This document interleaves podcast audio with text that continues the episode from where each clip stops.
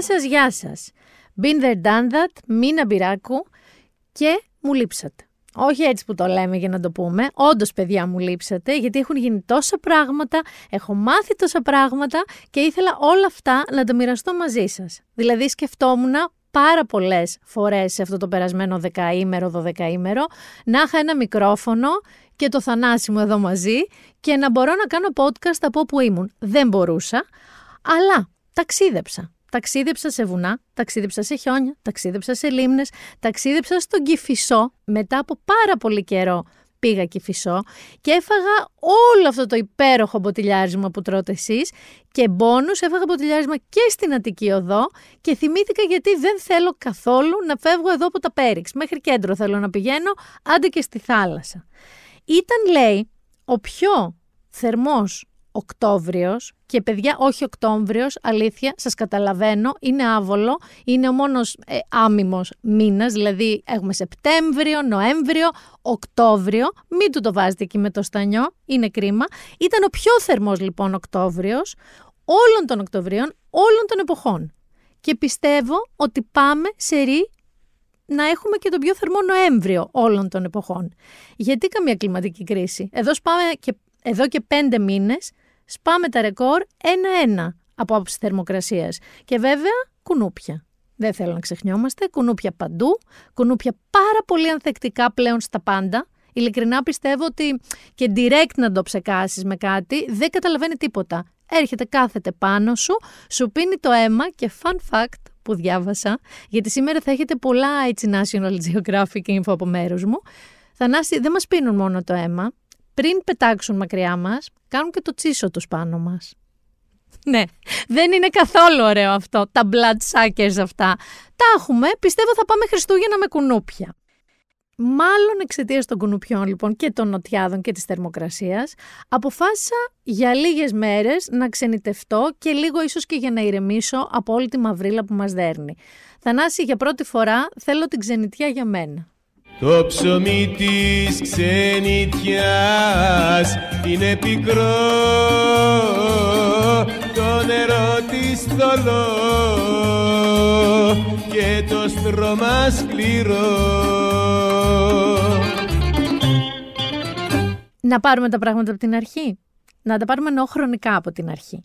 Λοιπόν, πήγα στα άγραφα. Συγκεκριμένα η περιοχή λεγόταν εκεί Μουζάκι, Καρδίτσας και συγκεκριμένα ήταν ένα ξενοδοχείο στο πουθενά, είναι και σε ένα φαράγγι μέσα στα άγραφα, το οποίο λέγεται Μοντανέμα Handmade Village. Έχει ακριβώς αυτή την ιδιότητα, δηλαδή αυτό που λέει handmade έχει αυτή την οτροπία. Φανταστείτε ρε παιδί μου ότι στα τζάκια των δωματίων τα προσανάματα δεν ήταν αυτά τα κλασικά λουκουμάκια που παίρνουμε εδώ στην Αθήνα, τα φτιάχνανε με τα χεράκια τους. Και τα σαπούνια δηλαδή για το σώμα, το shower gel για τα μαλλιά, το σαμπουάν, τα φτιάχνουν επίσης μόνοι τους. Και θέλω να πω κάτι και για την κουζίνα τους, γιατί είμαι αυτή η κοιλιόδουλη. Ε, είναι φανταστική, παιδιά. Είναι πολύ τοπική, είχαν χορτόπιτες. Έμαθα και τα ποντιακά περέκ, τα ξέρεις; Ένα φύλλο λεπτό ποντιακό, κάνανε τις πίτσες τους, ας πούμε, με αυτό. Φανταστικό. Μανιτάρια τώρα τουρσί, χιλοπίτες, τραχανάδες, δηλαδή αυτά που εγώ λατρεύω. Ε, θέλω να σου πω ότι δεν βγήκαμε από το ξενοδοχείο καθόλου. Ε, τα βράδια παίζαμε μαραθωνίους Phase 10, δεν ξέρω αν το έχετε παίξει. Είναι στη λογική λίγο του Uno, λίγο κουμκάν, λίγο μπυρίμπα, καταλαβαίνετε. Και πίναμε ένα λάξ, ε, ποτά, κρασιά και αφεψίματα. Γιατί είχε ένα φοβερό βοτανικό μπαρ, παιδιά, που πήγαινες και του έλεγες: Ξέρω, εγώ πονάει ο λαιμός μου. Έχω βαριστομαχιάσει, αυτό ήταν το πιο συνηθισμένο. Ε, με πονάει το αυτί μου. Ε, νιώθω ότι έχω νεύρα. Επίσης ήταν πολύ συνηθισμένο. Θα μου φτιάξει και ένα μείγμα. Οπότε αυτός μας έβαζε, ξέρω εγώ, τίλιο, μας έβαζε Λουίζα, μας έβαζε φλισκούνι. Δεν το ήξερα το φλισκούνι, πάρα πολύ ωραιοβότανο. Και εμείς τα πίναμε. Μιλάμε για τσακίρ και έφυγε Στέφανη μεσήλικε. Καθόμασταν λοιπόν εκεί και αράζαμε και παίζαμε συνέχεια χαρτιά, ε, διαβάζαμε στους καναπέδες, καταλαβαίνετε, party animals. Τη μέρα όμως, Θανάση, είχε δραστηριότητες, όπως το κυνήγι μανιταριών. Βγήκαμε βόλτα στο δάσος μέσα, πεζοπορία, όνειρο, γιατί μας έκανε εξαιρετικό καιρό, δηλαδή είχε τη λιακάδα του, αλλά παιδιά δεν είχε αυτό το νοτιά. Είχε ένα ωραίο βορειαδάκι, μια καθαρή ατμόσφαιρα έτσι βουνίσια, αλλά χωρίς να κάνει κρύο. Δηλαδή με κοντομάνικο μετά από περπάτημα πήγαινες άνετα. Θέλω λοιπόν να σας πω ε, για έναν τύπο, γιατί μας συνόδευσε κάποιος, δεν βγήκαμε μόνοι μας σαν τους τρελούς να μαζέψουμε μανιτάρια. Είναι λοιπόν ο Ντίνος. Ο Ντίνος Θανάση, αν ποτέ μας βρει κανένα Lost ή κανένα yellow jacket, αν το έχετε δει, χαθούμε κοινώς μέσα σε κάνα δάσο, σε κάνα νησί, θες μαζί σου τον Ντίνο. Δεν υπάρχει παιδιά φυτό, έντομο, ζώο, πράγμα, δεν ξέρω, που να μην το ξέρει και να μην ξέρει και τη χρήση του ακριβώς. Οπότε τον είχαμε λοιπόν μαζί μας και θέλω να σας πω και τα μανιτάρια τώρα τα μανιτάρια είναι παντού γύρω σου. Αλλά μέχρι να σου τα δείξει κάποιος και να αρχίσει το μάτι σου να πέφτει κάτω και να κοιτάει για μανιτάρια, μπορεί να περάσει όλο το δάσος περπατώντας υπέροχα και να μην δεις ούτε ένα. Όμως με το που αρχίζει και στα δείχνει, μετά το μάτι σου πέφτει συνέχεια στα μανιτάρια. Και δεν σας λέω τώρα τόσο δούλικα, μιλάω για μανιτάρια. Θέλω να σα πω ότι έχω μάθει κάποια πράγματα. Δηλαδή, μπορώ να σου βγάλω μια τηγανιά μανιτάρια χωρίς να σε στείλω στον άλλο κόσμο, να τα ξεχωρίζω. Ε, είδαμε, ας πούμε, ένα πορτσίνι, αυτό που λένε οι Ιταλοί πορτσίνι. Παιδιά, έχει το μέγεθος ε, κεφαλιού ενός μικρού παιδιού. Από αυτά που είχαμε και μαζί μας, γιατί ήταν και οικογένειες μαζί μας που περπατάγαμε.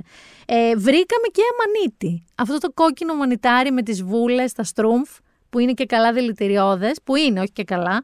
Ε, είναι και λίγο παρασυσιογόνο, δεν είναι απλά δηλητηριώδες. Βέβαια, αυτό συμβαίνει αν φάτε ένα καλάθι αμανίτες.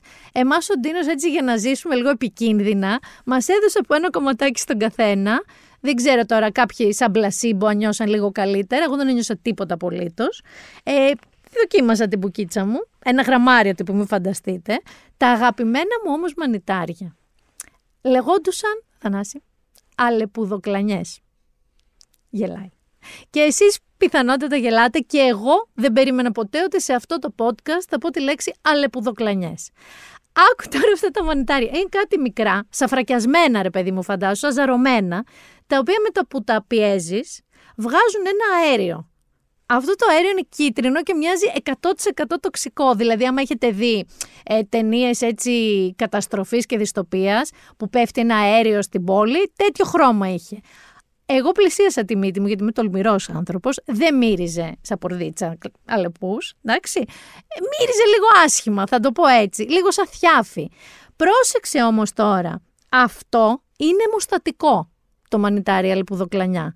Και μαζί με την άρνικα, που και αυτή μας την έδειξε ο Ντίνος στο φυτό, αλλά επειδή μοιάζει πάρα πολύ με οποιοδήποτε άλλο πράσινο βρούβα, ραδική έχετε δει, δεν μπορώ να σας το βρω αυτό, αλλά την ελεπιδοκλανιά μπορώ να σας τη βρω. Μαζί λοιπόν αυτά τα δύο τα βάζαν πάνω σε τραυματισμούς γιατί σταματούσαν το αίμα, την αιμορραγία. Και μόνες τους, τις αλεπουδοκλανιές θα το ξαναπώ, οι μαμάδες παλιά τις χρησιμοποιούσαν για το σύγκαμα των μωρών. Ήταν η πρώτη τάλκ για να καταλάβεις ρε παιδί μου αυτό το μανιτάρι. Θέλω να σας πω ότι μια χαρά μαζέψαμε πολλά και ωραία και τα ξεχωρίσαμε και τα φάγαμε κιόλας. Τα πήγαμε στο ξενοδοχείο και μας τα μαγειρέψανε. Ο Ντίνος δηλαδή που ήξερε, εμείς δεν ασχοληθήκαμε. Και είδα και ένα άλλο φυτό, θα βρίσω πάλι να ξέρεις, ε, το οποίο ήταν εντυπωσιακό. Είναι τεράστια φύλλα. Τεράστια. Μιλάμε τώρα σαν την αγκαλιά σας. Κάντε μία αγκαλιά τα χέρια σας, κάτι πράσινα φύλλα τέτοια. Στο πουθενά. Όχι σε δέντρο, στο έδαφος. Αυτά λοιπόν, Θανάση μου, αυτό το φυτό λέγεται κολοπάνα το ξέρω, πάλι εκεί έχουμε πάει.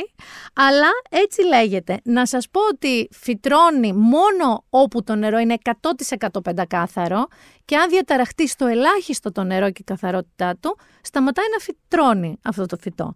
Θα μου πείτε γιατί λέγεται κολοπάνα. Θα σας πω απλώς ότι ο Ντίνος μας έβαλε να το κουμπίσουμε και είναι σαν βελούδο. Τα υπόλοιπα σκεφτείτε τα μόνοι σας γιατί μπορεί να λέγεται έτσι. Έχει και άλλη ονομασία, εντάξει, λέγεται πετασίτης. Αν δεν θέλετε να το λέτε κολοπάνα, οι ντόπιοι το λέγανε έτσι. Εδώ θέλω να ζητήσω μια συγνώμη. Θέλω να ζητήσω μια συγνώμη. Ε, όχι σε εσάς, εντάξει, και σε εσάς που έλειψα. Επειδή σας είπα πριν ότι έκαναμε μια πεζοπορία όνειρο μες στο δάσος, όνειρο ήταν για μένα. Γιατί για τον Άρη τον Κωνσταντίνο και την Άνση, η οποία είναι το περκάκι μας και γίνεται 40, έγινε δηλαδή εχθέ 40, χρόνια πολλά μπλέτσα θα ταξιδεύεις μαζί μου μέχρι τα βαθιά γεράματα και θα παίζουμε FaceTime και θα έχουμε 200 γάτες. Γιατί άκου τι γίνεται, εγώ έχω ακροφοβία. Εκεί τώρα στο μονοπάτι, στο δάσος, πολλές φορές στενεύει και είναι γκρέμι από κάτω. και εγώ δεν περνάω καλά. Και άρχιζα να φωνάζω ότι ε, θα υποχωρήσει το έδαφος, μην προχωράτε άλλο. Ε, δεν βγαίνει πουθενά από εδώ ο δρόμος. Και ακούστηκε και πολλές φορές το Άρη, κράταμε, κράταμε, σου λέω Άρη. Εντάξει, ξέρω ότι διατάραξα την ησυχία σας. Δεν περάστε το ίδιο ήρεμα με μένα. Σας ορκίζομαι ότι αν ξαναπάμε πεζοπορία θα είμαι πιο ψύχρεμη. Κάναμε τοξοβολία κανονική με στόχο και μάλιστα με αυτά τα τόξα που είναι αγωνιστικά από ό,τι έμαθα. Αλλά τα ξύλινα που είναι για μικρές αποστάσεις, για 18-19 μέτρα και εμείς βαράγαμε στα 11. Το ότι κάποιος βρίσκει το στόχο στα 60 και 70 μέτρα που μας είπαν ότι είναι οι open air αγώνες, εμένα με ξεπερνάει. Λοιπόν, θέλω να σας πω ότι είναι φοβερό άθλημα και δεν του το είχα.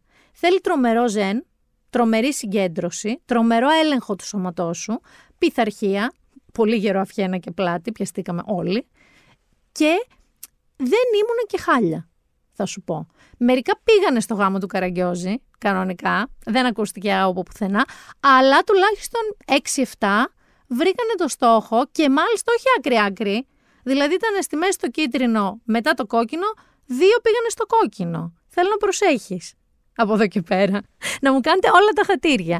Αυτός που αποκαλύφθηκε, παιδιά, δεινό στο ξώτης και στο ζώδιο και στην πραγματικότητα ήταν ο Άρης. Ο οποίος με το που βρήκε, γιατί θέλει τεχνική, με το που κατάλαβε την τεχνική, φεύγανε κατευθείαν στο στόχο τα βέλη. Δηλαδή τον κοιτάγαμε, τον χειροκροτούσαμε. Μετά μου ζήτησαν θέλω να βάλω ένα μήλο στο κεφάλι μου. Το είπα να μην έχει άλλο γουλιέλμο τέλος φαντασιώσει να τελειώνουμε. Και Φύγαμε. Ήταν ένα πάρα πολύ ωραίο τρίμερο, πολύ γεμάτο. Έχει και γάτες αν είστε γατόφιλοι. Τρομερά ήμερες και γλυκές, που αν έχετε όρεξη, μπαίνουν και στο σπιτάκι που μένετε, πουρπουρίζουν μπροστά στο τζάκι, για να μην σας λείπουν οι δικές σας. Κούκλες γάτες. Γυρίσαμε λοιπόν εδώ, μία Δευτέρα ήταν η προπερασμένη, μεσημέρι, άδειασα θανά στη βαλίτσα μου και σαν αεροσυνοδός της Αιτζίαν, την ξαναγέμισα. Πολύ ωραίες είναι οι στολέ σας να πω, εκεί στους αεροσυνοδού της Αιτζίαν. Και έφυγα. Έφυγα ακόμα πιο βόρεια, σε ακόμα πιο κρύα κλίματα.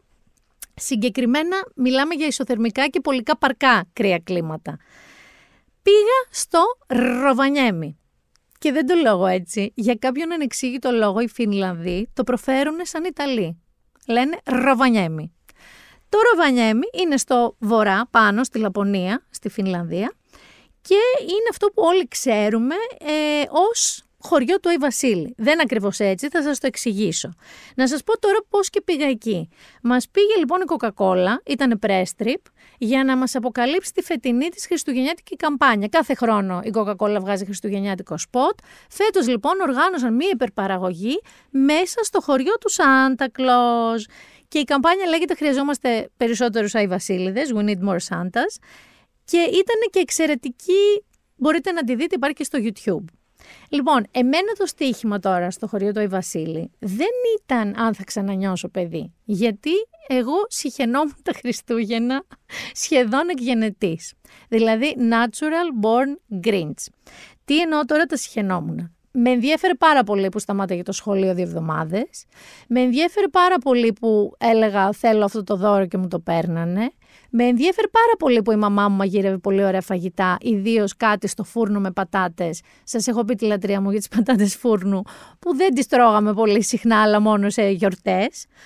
Και με το στανιό όταν πια στόλιζαν το δέντρο οι υπόλοιποι, ο μπαμπάς μου, η μαμά μου και ο αδερφός μου, δεχόμουν να με πάρει αγκαλιά ο μπαμπάς μου να βάλουμε, ξέρεις, αυτό το αστεράκι πάνω στην κορφή για το καλό.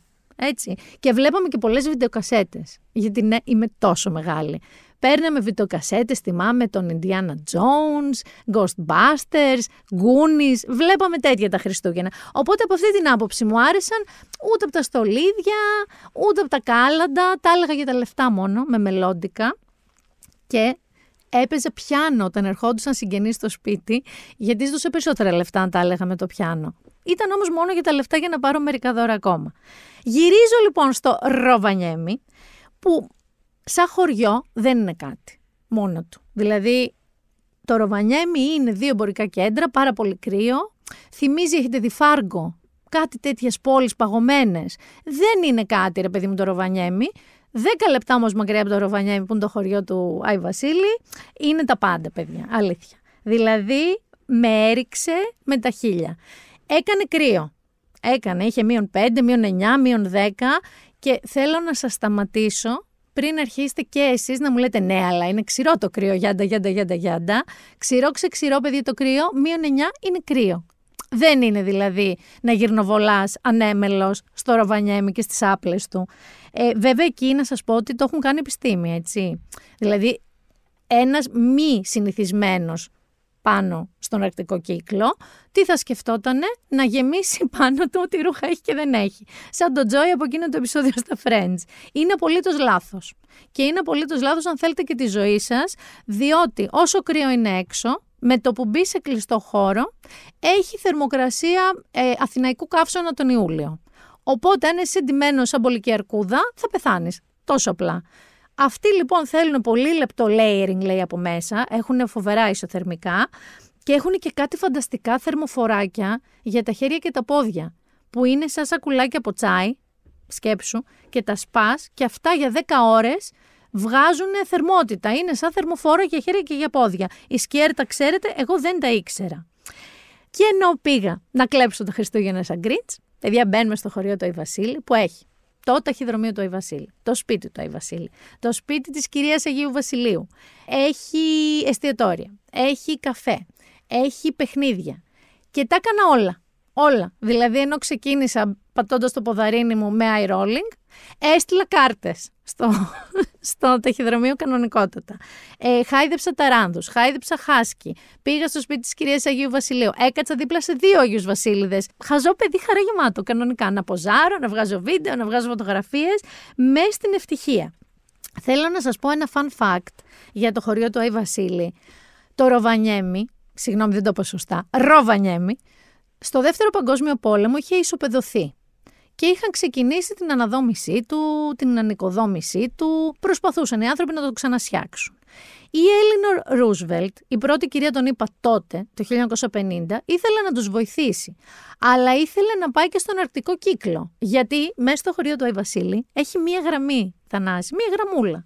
Που όταν την πατάς, την περνάς, μπαίνεις επισήμως στον αρκτικό κύκλο, κανονικά. Εγώ να ξέρεις, μπήκα με πυρουέτες σαν μπαλαρίνος πιγκουίνος. Η Έλληνο Ρούσβελτ, λοιπόν, ήθελε να πάει εκεί.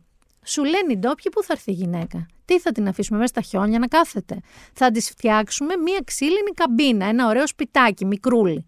Ξεκινάνε λοιπόν αγχωμένοι να της φτιάχνουν το ξύλινο σπιτάκι.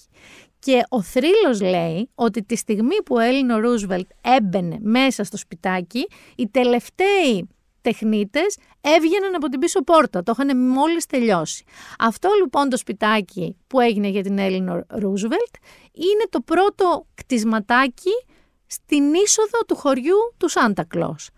Και μετά άρχισαν να το αναπτύσσουν, να το αναπτύσσουν. Παιδιά παίρνουν 500.000 επισκέπτες το χρόνο εκεί το μήνα των Χριστουγέννων. Σας έχω και άλλο fun fact για τον Άγιο Βασίλη, γιατί έχετε ακούσει τις συζητήσεις σαν η Coca-Cola τον εφήβρε. Λοιπόν, ακούστε πώς έχουν τα πράγματα. Η Coca-Cola δεν τον εφήβρε. Υπήρχε και πριν. Αλλού λεγόταν σε Νίκολα, αλλού λεγόταν Σάντα Κλό, Άγιος Βασίλης. Αλλά δεν είχε μία μορφή. Δεν είχε την ίδια μορφή. Και μάλιστα σε μερικές έτσι τοπικές ιστορίες και θρύλους είχε και λίγο τρομακτική μορφή. Η Coca-Cola λοιπόν είχε έναν illustrator, ένα σχεδιαστή, τον Χάντον Σάμπλομ, ο οποίος δούλευε στην Coca-Cola από τα 20s, μέχρι και το θάνατό του το 70 κάτι. Αυτός λοιπόν κάπου το 31, το 1931, αποφάσισε να ξανασχεδιάσει τον Νοή Βασίλη.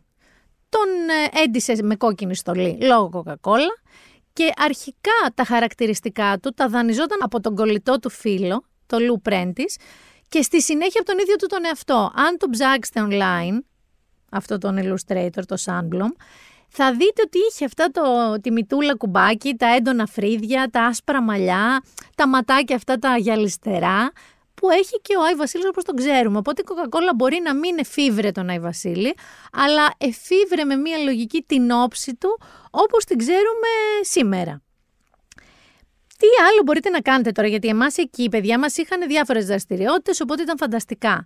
Θα σας πω πώς να οργανώσετε το ταξίδι σας, γιατί το μελέτησα.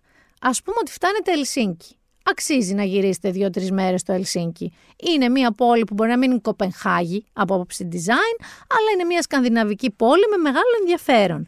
Πολύ κοντά στο Ελσίνκι έχει και το Moomin World Τι είναι τα Moomins; Λοιπόν, τα Moomins είναι η μεγαλύτερη μου αγάπη στην Φινλανδία. Είναι iconic φινλανδικό καρτούν. Το έχει κάνει ο Τόβε Γιάνσον.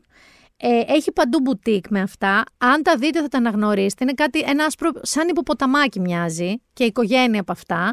Κανονικά είναι trolls, δεν είναι υποποταμάκια. Εγώ πήρα παιδιά πάρα πολλά πράγματα με Moomins και λέω να πάρετε και τα βιβλία της ιστορίας που είχε βγάλει ο Γιάνσον. Είναι 9 ή και τα κόμιξ. Έχει λοιπόν εκεί κοντά στο Ελσίνκι σχετικά, στην περιοχή Ναντάλι, το Moomin World. Άρα μπορείτε να πάτε και εκεί, είτε έχετε παιδιά είτε όχι. Μετά παίρνετε μια εσωτερική πτήση της Φινέρ και πάτε Ροβανιέμι που είναι τέζα πάνω στο βορρά. Πάτε στο χωριό του Αϊβασίλη που μπορείτε να μείνετε και μέσα στο χωριό του Αϊβασίλη. Δύο μέρες, δύο-τρει μέρες. Είναι υπέροχο και το βράδυ, ίσως αξίζει να μείνετε εκεί. Και μετά Θανάση, πρέπει να δώσετε άλλες δύο-τρεις μέρες, ακόμα πιο βόρεια, Λαπωνία μένετε, μέσα σε αυτά τα φινλανδικά δάση, τα παγωμένα και τις παγωμένες λίμνες, που έχει κάτι resort που έχει ιγκλού να μείνετε και διάφανα κιόλας. Έχει και αυτή τη φοβερή φινλανδική σάουνα. Μερικοί κάναν από την ομάδα μας. Ε, που μπαίνεις στη σάουνα, βράζεις και μετά βουτάς στην παγωμένη λίμνη και αυτό καταψύχεσαι. Εγώ δεν το έκανα, προφανέστατα. Σιγά μην το έκανα. Είπαμε γενναία να μυρίσω την αλεπουδοκλανιά, αλλά όχι να βουτήξω την παγωμένη λίμνη. OK. Okay. Άρα κάπως έτσι αυτό το ταξίδι είναι ένα πάρα πολύ ωραίο ταξίδι με εναλλαγές αστικών τοπίων, φοβερής φύσης, έχει εκπληκτική φύση η Φινλανδία και θέλω να σας εξομολογηθώ και κάτι άλλο. Εμένα μου άρεσε πάρα πολύ και η κουζίνα της. Γιατί όλοι με προειδοποιούσαν ότι δεν θα βρίσκεις να φας, δεν θα σε αρέσει τίποτα. Λοιπόν, οι Φινλανδοί τρώνε πολύ ψάρι, γιατί έχουν. Θέλω να σας πω ότι αν φάτε άγριο σολομό από εκεί, θα αισθανθείτε ότι δεν έχετε ξαναφάει σολομό. Κανονικό. Ψαρένιο σολομό, ρε παιδί μου, ότι αυτά που τρώμε πολύ συχνά εδώ είναι πλαστικά τελείως. Είναι πεντανόστιμος. Έχουν και ένα άλλο ψάρι, παιδιά, το λένε τσάρα αυτοί. Θες να σου πω πώς το λέμε εδώ, γιατί έψαξε τη μετάφραση. Λοιπόν, λέγεται Άρκτο Αλβελίνο, δηλαδή για όνομα του Θεού. Φάγαμε λοιπόν Άρκτο Αλβελίνο ή τσάρ. Φάγαμε μπακαλιάρους, αυτούς τους νορβηγικούς, τους χοντρούς, τους ωραίους. Έχουν πολύ ρίζα, δηλαδή ρεύα, γλυκοπατάτα, πατζάρι, ότι είναι κάτω από το έδαφος. Και πολλά μπέρις. Τα μπέρις στου παιδιά είναι όνειρο. Δηλαδή τα γλυκά τους όλα είναι με μύρτιλα, με βατόμουρα, με μούρα, πεντανόστιμα. Μου άρεσε τρομερά η κουζίνα τους. Έχουν και τάρανδο, δεν έφαγα τάρανδο. Ε, και πριν προλάβετε να βρίσετε, να σας πω ότι δεν έχει διαφορά. Αλλού μπορούν να ζήσουν αγελάδες, τρώμε τις αγελάδες. Μην πω για τα κατσικάκια και τα αρνάκια. Μην μου πείτε γιατί τρώνε τον καημένο το Ρουντόλφ. Αυτό έχουν εκεί, αυτό ζει, αυτό τρώνε. Αν δεν είναι vegan. Είναι αρκετή vegan, θέλω να σας πω οπτικά είναι λίγο δικημένη, θα το πω και αυτό. Ρε, εσύ όταν σκέφτεσαι Σκανδιναβή, τι σκέφτεσαι, γιατί Σκανδιναβία είναι; Σκέφτεσαι εσένα, ξανθοπός, ξανθόψυρας είναι λίγο ο θανάσης μας, αλλά ξέρω εγώ σκέφτεσαι τους Δανούς, που για μένα είναι οι ωραίτεροι άνθρωποι στον πλανήτη, τα πιο ωραία χαρακτηριστικά, σκέφτεσαι τους Σουηδούς, Ντερέκια, εκεί ξανθοί, τους Νορβηγούς τα ίδια και έρχονται οι Φιλανδοί, οι οποίοι είναι καστανοί και μοιάζουν σαν ξαδέρφια, ρε παιδί μου, Ρώσων από τη Σιβηρία, που είναι λίγο πιο φεγγαροπρόσωποι, είναι λίγο έτσι πιο μπαμπάτσικοι σαν σώμα, έτσι βαρικόκαλοι. Δεν εννοώ γεμάτη, εννοώ βαρικόκαλος λαός. Τρώνε πάρα πολύ βούτυρο, παιδιά. Αισθάνομαι ότι το κάνουν για εσωτερική μόνωση. Δεν ξέρω γιατί. Πάρα πολύ βούτυρο. Αλλά το ιερό δισκοπότερο στη Φινλανδία προφανώς δεν είναι ούτε ο Άρκτος Αλβελίνο, ούτε ο Άι Βασίλης που θα τον δείτε και θα τον αγαπήσετε. Είναι θανάσιμο το Βόρειος Σέλλας. Πιο πολλοί πάνε στην Νορβηγία να το δούνε και στην Ισλανδία, αλλά και στη Φινλανδία μια χαρά το βλέπουν. Ένα βράδυ λοιπόν που μας είχαν πάει εκεί σε ένα από αυτά που σου λέω τα resort στι παγωμένες λίμνες και ήταν παιδιά και μια Φινλανδή τραγουδίστρια που δεν την έχουν στη Eurovision αλλά πρέπει, γιατί ήταν σαν ξωτικό. Δηλαδή έπιανε οκτάβες από μπάσες Αλέκα Κανελίδου μέχρι Άδωνη Γεωργιάδη όταν έχει νεύρα, αλλά χωρίς να παράφωνη. Μιλάμε, έπιανε τρελές οκτάβες κοπέλα. Εκεί λοιπόν είδα μία φλίδα και το εννοώ πράσινη. Και λέω να, λίγο βόρειος έλας. Δεν μας έκανε όμως άλλη χάρη, δεν είδαμε αυτό που λούζε το ουρανός στο πράσινο. Και γυρίζουμε. Και δεν βλέπουμε βόρειος έλα στη Φιλανδία. Είδαν όμως τις Σέρες. Δεν ξέρω αν το είδατε αυτό. Βεβαίως. Μπορεί να μην είδα εγώ στη Λαπωνία βόρειος έλα στο Μινάκι, αλλά το είδαν οι Σέρες, το είδε Θεσσαλονίκη. Κόκκινο ήταν εκεί. Κατακόκκινο ήταν Και ταυτόχρονα στη Φινλανδία, τώρα σας μιλάω δυόμιση μέρες αφού γύρισα, δεν εμφανίστηκε απλά Βόρειος Έλλας Θανάση. Αυτό ήταν unicorn Βόρειος Έλλας, διότι είχε ταυτόχρονα τέσσερα χρώματα. Δηλαδή είχε πράσινο, είχε κόκκινο, κίτρινο, μοβ. Είχα τρελαθεί κανονικά από τα νεύρα μου. Δηλαδή το μηνάκι ταλαιπωρήθηκε και δεν είδε τίποτα και το είδανε στις αίρες. Βέβαια το πιο αστείο θέλω να σας πω είναι ότι είχαμε μαζί μας τον Γιώργο Καπουτζίδη στο ταξίδι, ο οποίος είναι ένας γλυκύτατος άνθρωπος, δεν τον είχα ξανασυναναστραφεί τόσο πολύ, αλλά πραγματικά Όλες αυτές οι απόψεις που αποθεώνουμε κατά καιρούς είναι ο τρόπος σκέψης και ο τρόπος ζωής του και πολλά φιλιά Γιώργο μου. Ο Γιώργος λοιπόν Καφουτζίδη που τραβήχτηκε επίση στη Λαπωνία να δει Βορειοσέλα, τελικά εμφανίστηκε στο χωριό του, αλλά δεν ήταν εκεί, γιατί είναι από τις αίρε. Βέβαια γι' αυτό έφταιγε λέει μια πανσπάνια γεωμαγνητική καταιγίδα για όλη αυτή τη μαγεία που και αυτή την έχασα. Πάντως θέλω να σας πω ότι άξιζε τον κόπο όλο το ταξίδι θα σας πω να το κάνετε και θέλω λίγο να σας βάλω έτσι και σε ένα τόσο δούλιο εορταστικό κλίμα που ξέρω ότι σας εμπέζω με αυτή την πίχλα που υπάρχει εδώ ακόμα γιατί και που πέφτει λίγο η θερμοκρασία ενώ τους 26 θα πάει στους 20. Με 20 δεν στόλισε κανείς δέντρο, αν και πολύ είδω ότι στολίσατε. Εγώ θα σας βάλω στο κλίμα και μην νομίζετε ότι σας κοροϊδεύω.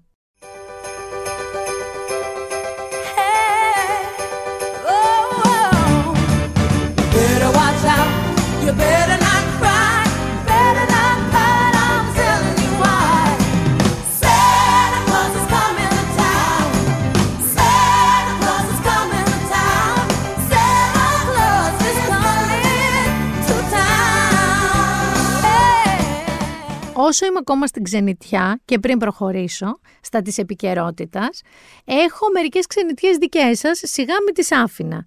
Καταρχάς, έχω τη φίλη Αγγελική, δεν θα πω ποιανής αδερφή είσαι, για να μην μας μαλώσει, η οποία είναι λαμία και με ρωτάει πιάνετε για ξενιτιά. Για σένα πιάνετε. Η οποία λέει, μας πρότεινε σαν podcast η φίλη και συμπατριώτης από τη Μεσσηνία Πάμελα, τι δουλειά έχεις στη Λαμία, και μας άκουγε παλιά και με τη Μερλού και το Βαγγέλη και στο μεταπτυχιακό της το παπί που ήταν με τον αδερφό μου. Φιλιά Βασίλη, κοίτα να δεις, παντού εμφανίζεσαι. Και στους δύο Γιώργους που μας ακούν και μας σύστησε η φίλη Αγγελική, τον οδοντίατρο, αχρίαστος να είσαι, και το self-improver και εσύ μπορώ να σου πω αχρίαστος να είσαι, μακάρι να τα καταφέρνουμε μόνοι μας. Επίσης, φιλιά στη Σόφς που μας άκουσε πηγαίνοντας μπολόνια με το σύζυγό της και μου είπε ότι βρήκε πολύ βοηθητικά τα highlights στο Instagram μου για την Πολόνια. Θα κάνω εννοείται και για Φινλανδία και για Ροβανιέμι για να μπορέσετε να βρείτε το δρόμο σας εκεί στον αρκτικό κύκλο. Φιλιά πολλά, είναι από τον Πολύπαθο Βόλο η καταγωγή της και μη σταματήσει λέει, να λέω για το δημαρχό τους. Εγώ λέω να σταματήσω γιατί με θέλω, με χρειάζομαι. Και θα προχωρήσω τώρα λίγο σε άλλη ήπειρο, γιατί έχω Ασία παιδιά, έχω Σιγκαπούρη, Έχω το φίλο Γιάννη, ο οποίος μου λέει ότι ζει εκεί και δύο χρόνια και ενώ του αρέσει εξαιρετικά η οργάνωση, η καθαριότητα, ο τρόπος ζωής, το ότι ακολουθούν κανόνες, ναι, εδώ δεν είναι το δυνατό μας σημείο, αλλά Θανάση έχει να δει μπλε ουρανό σχεδόν δύο χρόνια σου είναι εκεί. Είναι αυτό το γκρι. Είναι αυτό, το, αυτό που έχουμε και εδώ αυτές τις μέρες. Αυτό της πολύ υγρασίας δεν είναι λέει αυτό το μεσογειακό. Ε, δεν μπορείς να τα έχεις όλα. Δηλαδή, ή θα έχεις το καφριλίκι, το μεσογειακό και τους μη κανόνες και μπλε ουρανό, ή θα έχεις λίγο πιο γκρι ουρανό, αλλά θα ζεις ανθρώπινα. Επίσης, μένω Ασία, Μαλαισία, πολλά φιλιά στη φίλη Άννα που είναι, λέει, κάτι tech μου εξήγησε, transporter είναι, θα πάμε και εκεί δυστυχώς ε, η οποία μου λέει ότι δεν παλεύεται η υγρασία, επειδή ακούει να λέμε για εδώ. Η αλήθεια είναι ότι εδώ το ζούμε κανένα δύο μήνες και μετά σταματάει. Παιδιά, εκεί είναι 300% υγρασία σε αυτές τις περιοχές. Και πετάγομαι και μία Αμερική, η οποία είναι ηλιόλουστη αυτή η Αμερική, γιατί μου είπε ότι είναι κοντά στην Μπάχα της Καλιφόρνια, δηλαδή μιλάμε πολύ κοντά στο Μεξικό, μιλάμε για ήλιο, μιλάμε για μπυρίτσες, άμμο, λίγο κρασί, λίγο θάλασσα και τα γόρι μου. Που μου λέει ότι ωραίος είναι ο καιρός, το κλίμα είναι τέλειο, μη υγρασία εκεί, αλλά πώς να κάνεις, μου λέει Χριστούγεννα, αυτό δεν το έχει χωνέψει ακόμα, με τέτοιο καιρό. Και εμείς εδώ έτσι θα τα κάνουμε, δεν θέλω να αγχώνεσαι. Με τον ίδιο τρόπο θα κάνουμε Χριστούγεννα και χωρίς ξηρό καιρό. Και λέω να γυρίσουμε μια και σταματήσαμε Αμερική στην επικαιρότητα. Η επικαιρότητα δεν είναι ωραία. Μάλλον και είναι, γιατί θα πάμε πιο μετά. Έχω πολύ beef σήμερα. Πριν πάμε όμως στο beef, θέλω λίγο late to the party, αλλά παιδιά δεν είχα podcast. Ήταν από αυτά που ήθελα να σας πω και να μοιραστούμε. Ε, ήδη ανέφερα αρκετά τα Friends και χάσαμε τον Μάθιου Πέρι, παιδιά. Χάσαμε τον Chandler Bing, χάσαμε τον Transporter. Εμένα με πείραξε. Στεναχωρήθηκα πραγματικά πάρα πολύ. Εσένα δεν είναι ακριβώς τα η γενιά σου, δεν τους πολύ έζησε. Λοιπόν, εμείς, για να καταλάβεις, χάσαμε τα 20-something μας ε, Κυριακή μεσημέρι στο Star. Δηλαδή ήταν τα νιάτα μας Κυριακή μεσημέρι στο Star τα Friends και ξανά και ξανά μετέπειτα να τα ψάχνουμε στο YouTube και οι ατάκες τους στις παρέες μας. Καταρχάς χάσαμε επειδή ένα φοβερό τύπο, ίσως σαν χαρακτήρα τον πιο relatable από την παρέα, κατά την ταπεινή μου γνώμη. Δηλαδή ήταν ο χαρακτήρας που εγώ μπορούσα περισσότερο να ταυτιστώ. Λάτρευα και το σαρκασμό του, το χιούμορ δηλαδή που είχε σαν χαρακτήρας. Έχει γράψει ένα εκπληκτικό κείμενο η Μανίνα Ντάνου πέρσι στο Ladylike για το Μάθιου Πέρι και για το Τζάντελερ Pink. Ψάξτε το, αξίζει πάρα πολύ τον κόπο. Μιλάμε για έναν εξαιρετικό κομικό με φοβερές ατάκες σε αυτό το ρόλο, αλλά και με μια πάρα πολύ δύσκολη ζωή, γεμάτη εξαρτήσεις, αποτοξινώσεις. Πολλές φορές έφτασε κοντά στο χείλος του τέλους. Και αυτό που εκτίμησα πάρα πολύ σε αυτόν, ιδίως μετά την αυτοβιογραφία του, που συζητήθηκε πάρα πολύ, είναι το πόσο ειλικρινής και ανοιχτός ήταν για όλες αυτές του τις μάχες, όχι με έναν τρόπο λυπηθείτε με ή αυτολύπησης, με ένα πολύ γενναίο τρόπο, πολύ ξεκάθαρο και επίσης με μια τεράστια δράση, εφόσον τα είπε όλα ανοιχτά, στο να βοηθήσει άλλους ανθρώπους που ήταν εξαρτημένοι από διάφορες ουσίες, που είχαν τέτοια ζόρια στη ζωή τους και είχε εξηγήσει μάλιστα ότι οποιοδήποτε του πει ότι έχω ανάγκη και έχω αυτό το πρόβλημα θα τον βοηθήσει. Και έτσι έπρατε. Είχε μάλιστα φτιάξει και κάτι σαν ίδρυμα που τους βοηθούσε και είχε πει ότι θα ήθελε, αν και ήξερε ότι αυτό δεν ήταν δυνατό, να τον θυμόμαστε πιο πολύ για αυτό του το κομμάτι, για το ότι ήταν πολύ ανοιχτός για τον πόλεμο που είχε με τις ουσίες, με τις εξαρτήσεις του και τη μάχη που έδινε συνέχεια να ξεφύγει και τη βοήθεια που ήθελε να δίνει στους ανθρώπους, παρά για τα friends. Ήταν πολύ δύσκολο αυτό, Τσάντλερ μου, δηλαδή, ναι, το ξέρω, Μάθιου Πέρι, ότι θα ήθελες πολύ να σε θυμόμαστε γι' αυτό, αλλά δεν γίνεται με όλη αυτή την παρουσία που είχες στις ζωές μας και το πόσο μας είχες επηρεάσει και το πόσο μας είχες ακουμπήσει και το πόσο μας είχες κάνει να γελάσουμε, να σε θυμόμαστε μόνο για αυτό το κατά τα άλλα υπέροχο έργο σου. Ε, εγώ θέλω να σας πω ότι στενοχωρέθηκα κανονικά. Δηλαδή βούρκωσα όταν είδα την είδηση ξημερώματα γιατί δεν με έπαιρνε ο ύπνος, ήμουνα στα άγραφα. Ε, δεν κοιμήθηκα. Μετά στο παραμικρό μιμ που έβλεπα, ιδίως ένα που κυκλοφόρησε με μία σκηνή από ένα επεισόδιο που είναι ο Τζόι στη μία Lazy Boy και η άλλη είναι καινή και την κοιτάει, πέφτανε δάκρυα στο κινητό μου κανονικότατα. Σε κάθε best of από τις ατάκες του από τη σειρά επίσης βούρκωνα στους περισσότερους από εμάς, αυτό που έβγαλε είναι ότι και τα νιάτα μας θρυνήσαμε και τον άνθρωπο θρυνήσαμε και σκεφτόμασταν ότι δεν θα μπορέσουμε να ξαναδούμε ούτε μισή σκηνή από τα Friends χωρίς να σκεφτόμαστε ότι ο ένας πια λείπει και θα λείπει για πάντα. Προσπάθησα να σκεφτώ γιατί στεναχωρέθηκα τόσο γνήσια σαν να είχα χάσει δικό μου άνθρωπο. Διάβασα και σχετικά άρθρα και αναλύσεις. Να σας πω κάτι.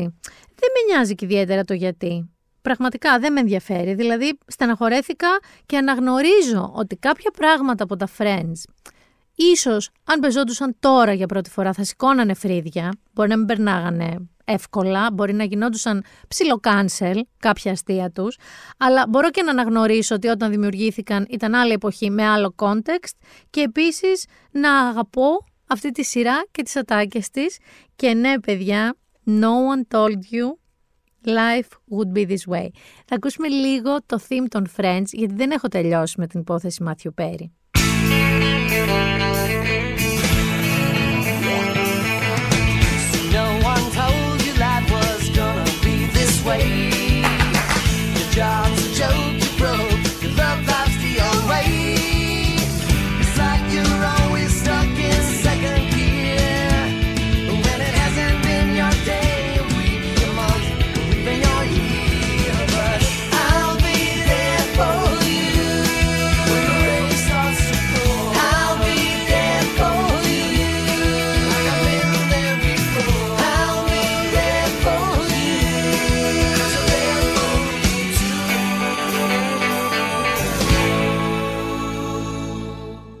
Τελειώσει, όπως σας είπα, με την υπόθεση του θανάτου του 54χρονου γαμότο Μάθιου Πέρι, γιατί υπήρχατε και κάποιοι άλλοι. Υπήρχατε εσείς που θεωρήσατε ότι η μέρα ρε παιδί μου του θανάτου ενός αγαπημένου ηθοποιού που υποδίθηκε έναν ακόμα πιο αγαπητό ρόλο ήταν ακριβώς η μέρα που έπρεπε να κάνετε ντεκλαρέ ότι δεν έχετε δει ποτέ Friends, ήσασταν πολλοί που γράψατε «Α, εγώ δεν έχω δει ποτέ Friends» ή ακόμα περισσότεροι αυτοί που αισθανθήκατε την ανάγκη να πείτε ότι συχαίνεστε τα Friends, ότι είναι χάλια, δεν σας αρέσαν ποτέ, δεν σας αρέσουν και τώρα.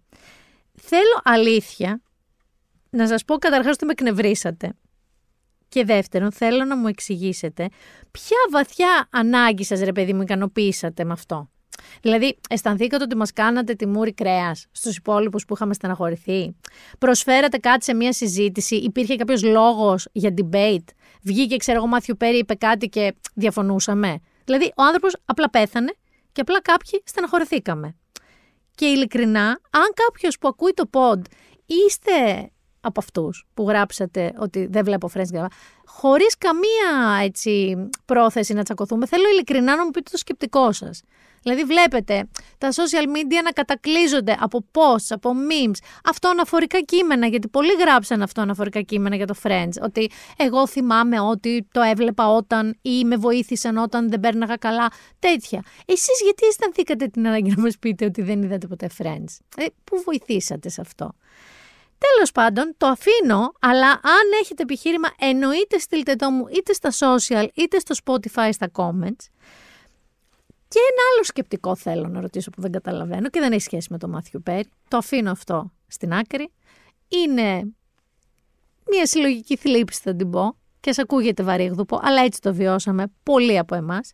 Και θα πάω στο σκεπτικό όσων στείλατε το δικό σας έτσι ζακιούζ, και το λέω κομψά, τόσο στη Δέσποινα Βανδύ, για το ρούχο της στην πίστα, στο μαγαζί που εμφανίζεται, όσο και στη σχεδιάστρια του ρούχου του Σίλια Κρυθαριώτη, για το πώς τόλμησε. Συγκεκριμένα δεν είπατε απλά πώς τόλμησε, θα σας πω μερικά από τα σχόλια που εντόπισε το Lady Like. Έχω μια απορία, γιατί τέτοια εμφάνιση δέσποινα, γιατί, γιατί είναι εντυμένη σαν κακόγουστη εκδιδόμενη, Ντράπη και κιντροπή επηρεάζεται και μικρά παιδιά. Θα δώσετε λόγο για όλες αυτές τις ψυχές. Δεν λυπάστε τη δική σας. Δεν φοβάστε το Θεό. Άλλος σεξι, άλλο φτηνό. Η εμφάνισή σου θυμίζει φτηνό καμπαρέ. Έχεις ξεφτυλιστεί και δεν το καταλαβαίνεις και νομίζεις ότι εμείς οι υπόλοιποι σε ζηλεύουμε. Κάποιος να τη μαζέψει. Πολύ δεύτερη. Κατάντια. Αυτά είναι λίγα. Τώρα σας μιλάω fragment από τα σχόλια που γράφτηκαν για την εμφάνιση της Δέσποινα Βανδύ. Θέλω να σας ρωτήσω κάτι. Με όλο το θάρρος. Θέλω να σας ρωτήσω τι ζωή τραβάτε. Αλήθεια. Δηλαδή, να σκεφτούμε λίγο τι από όλα μας φταίει. Μας φταίει που είναι 54, μας φταίει που είναι μανούλα, γιατί υπήρχαν πολλά τέτοια σχόλια. Ε, ζούμε καταπιεσμένα και το προβάλλουμε στη δέσποινα; Ε, ή μήπως μας ενοχλεί ότι ενώ ακριβώς είναι 54 και είναι και μανούλα, είναι και smoking hot και βασικά κάνει ό,τι θέλει και δεν δίνει δεκάρα για τη γνώμη μας, ούτε για το με ποιον θα ερωτευτεί, ούτε και το τι θα βάλει στο σοου της ή στην καθημερινότητά της. Και θα θέλαμε πολύ και εμείς να ζούμε τη ζωή μας τόσο ελεύθερα και τόσο αναπολογητικά όσο η Δέσποινα Βανδύ. Δεν μπορώ να καταλάβω πραγματικά τι μας σωθεί να στέλνουμε σε αυτόν τον άνθρωπο ο οποίος είναι στην πίστα με ένα σεξι ρούχο, σεξι ρούχο, τη σπάει, τη σπάει, το υποστηρίζει, το υποστηρίζει. Ταιριάζει με το σοου της. Δεν υπάρχει καν λόγος για αυτά τα επιχειρήματα που σας λέω. Τι μπορεί να σας σωθεί να λέτε όλα αυτά τα πράγματα και να βάζετε μπροστά την ηλικία της και το αν είναι μανούλα. Προφανώς πήραν το μέρος της πάρα πολλές, όπως και η ίδια η σχεδιάστρια. Η ίδια η σχεδιάστρια η Σίλια Κρυθαριώτη ανέβασε στο δικό της account στο Instagram φωτογραφίες από τη Δέσποινα Βανδύ. Και τη στέλνει σε εκείνη comment δική της follower γιατί ντύνεται έτσι 54 χρόνων γυναίκα. Δεν είναι λίγο προκλητικές οι εμφανίσεις σε αυτήν την ηλικία; Δεν θα έπρεπε να ντύνεται σύμφωνα με την ηλικία της κρίμα. Και μία μάλιστα της έγραψε πολύ ωραίο το ρούχο, δεν είχε πρόβλημα με το ρούχο, αλλά δική στη δημιουργία σου φορώντας τη σε μία 50 plus. Αυτό ήταν το σχόλιο στη σχεδιάστρια. Και η Σίλια Κρυθαριώτη απάντησε: Αν για εσάς η ηλικία είναι εμπόδιο, για μένα είναι ένας αριθμός που δεν με περιορίζει. Γιατί το έχει πει η Νίνα Τσέρι, μια συγγραφέας, ότι empowered women empower women. Δηλαδή, οι γυναίκες που έχουν ήδη ενδυνάμωση ενδυναμώνουν και τις άλλες γυναίκες. Λοιπόν, εντάξει, δεν θα σας πω τώρα για εσωτερικευμένο μισογυνισμό και όλα αυτά. Τα θεωρώ αυτονόητα. Θεωρώ ότι δεν γίνεται, ρε παιδιά, το 2023 να ασχολούμαστε με αυτό. Και να σας πω και κάτι άλλο, θα σας δώσω και την απάντηση που έδωσε η ίδια η Δέσποινα Βανδύ και είναι και η δική μου, όταν την πέτυχαν στο αεροδρόμιο και μία ρεπόρτερ τη ρώτησε τη γνώμη της για όλα αυτά τα σχόλια και τον τίσιμό της. Τι απαντάς σε όσους σχολίασαν το ρούχο σου και την εμφάνισή σου και έκαναν έτσι. Καρδούλα μου. Καρδούλα μου. Τι πιο απλό, τι πιο ωραίο, σιγά μην έμπαινε στον κόπο. Για μένα η Δέσποινα Βανδύ είναι στα καλύτερά της, όχι γιατί έχει ερωτευτεί και είναι κουκλάρα που είναι και όλα αυτά. Είναι γιατί τσιγκλάει πάρα πολύ μια πολύ συντηρητική ελληνική κοινωνία που ακόμα και αν λέμε ότι είμαστε μοντέρνοι και προχωρημένοι και έχουμε προχωρήσει, στην πραγματικότητα είμαστε σε πολλά καλούπια ακόμα, σε πολλές νόρμες και φόρμες και ξαφνικά μια πολύ δημόσια προσωπικότητα δείχνει ότι ξέρεις τι γίνεται. Μπορεί και να ζήσεις όπως γουστάρεις και με πολύ δημόσιο τρόπο και να μην σε ακουμπάει και τίποτα. Και αυτό από μόνο του είναι ένα πολύ καλό μάθημα και για τις δικές μας ζωές που δεν μας κυνηγάει από πίσω και η κάμερα της Κατερίνας Καινούργιου. Θα πάμε και εκεί παιδιά γιατί έχουμε τρελό beef εκεί. Και να σας πω και κάτι και εσάς. Σταματήστε να έχετε λυμένο το ζωνάρι. Σταματήστε να έχετε τα νύχια έξω σαν το Wolverine, έτοιμοι να αλληλοξεσκιστείτε και να τσακωθείτε. Γιατί Θανάση... Μια ζωή την έχουμε και αν δεν τη γλεντήσουμε τι θα καταλάβουμε, τι θα κασαντήσουμε, τι θα καταλάβουμε, τι θα κασαντήσουμε Μες στο ψεύτικο ντουνιά, παίξτε μου την πλοπενιά, παίξτε μου την πλοπενιά και ο μήνας έχει εννιά, και ο μήνας έχει εννιά. Ξεκάθαρα παιδιά μια ζωή την έχουμε. Μην σας πω και το παράδειγμα του Τσάντλερ του Μάθιου Πέρι. Είναι όμως ένα wake-up call όταν ένας άνθρωπος φεύγει στα 54 και όχι όπως πολλοί βιάστηκαν να πούν από κατάχρηση, από υπερβολική δόση, από τίποτα από όλα αυτά, πνίγηκε στην μπανιέρα του, στο hot tub, στο τζακούζι του.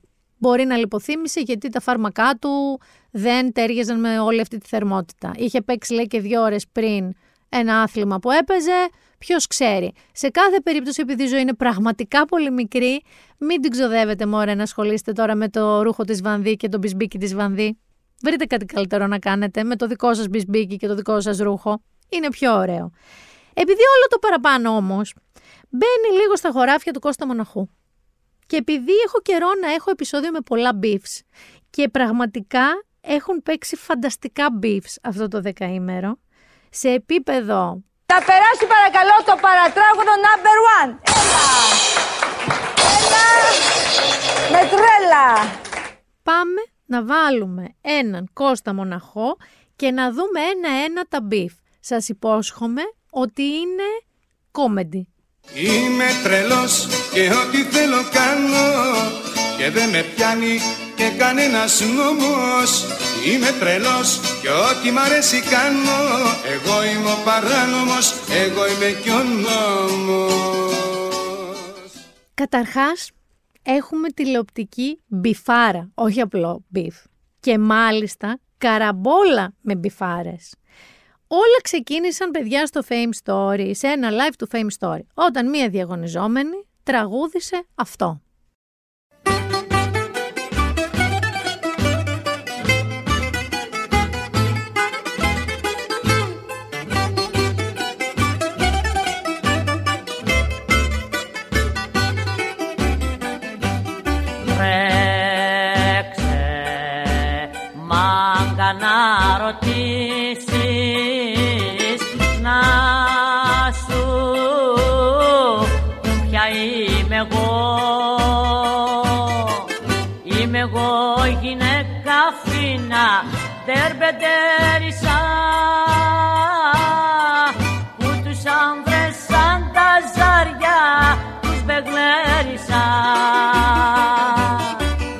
τερμπεντέρισα. Ο Κρήτης Λάιτ, ο οποίος μέχρι τώρα πολλές φορές λέει με ίσως πιο άκομψο τρόπο από ό,τι έχουμε συνηθίσει, αλλά πολλές φορές λέει κάτι που και εμείς σκεφτόμαστε.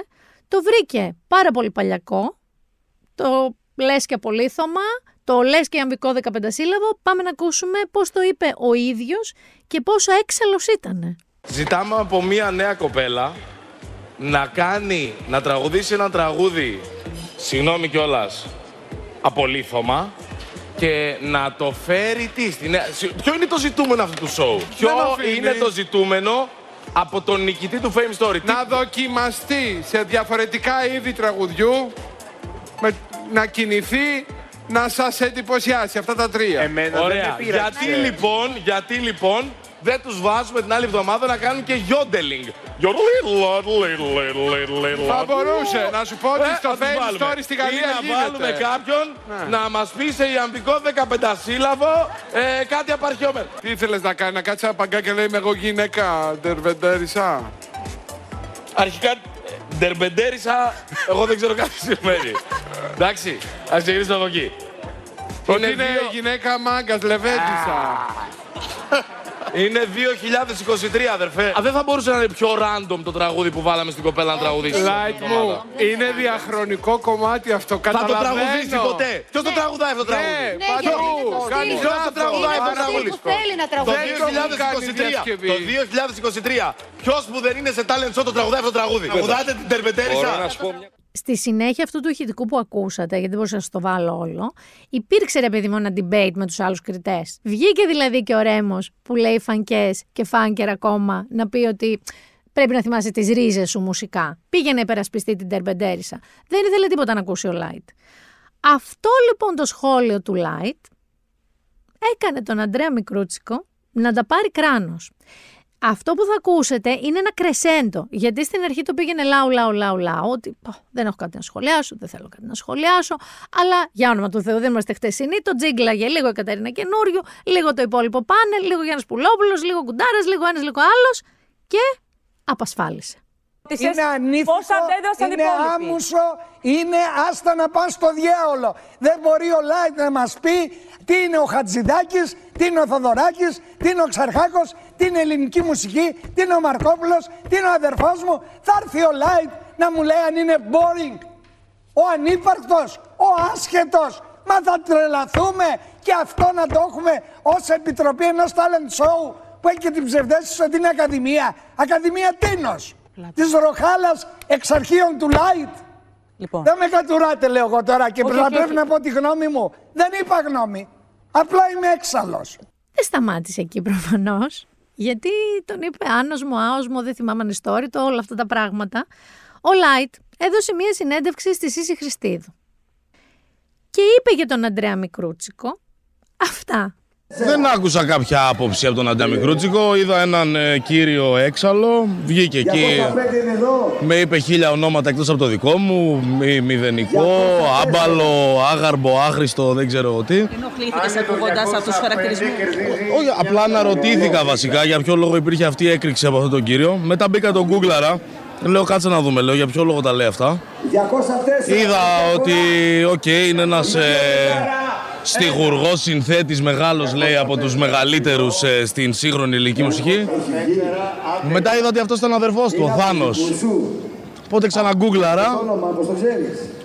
Είδα ποιος είναι ο κύριος και, και αυτό μου έβγαλε νόημα. Γιατί η αλήθεια είναι ότι και εγώ άμα για 40-50 χρόνια έκανα όλα τα ξεφτιλίκια της ελληνικής τηλεόρασης και στα 75 μου αντί να μπορώ να συνταξιοδοτηθώ με λίγη αξιοπρέπεια ήμουνα τριτοτέταρτος στο πάνελ της καινούριου και εγώ θα είχα πολλά νεύρα.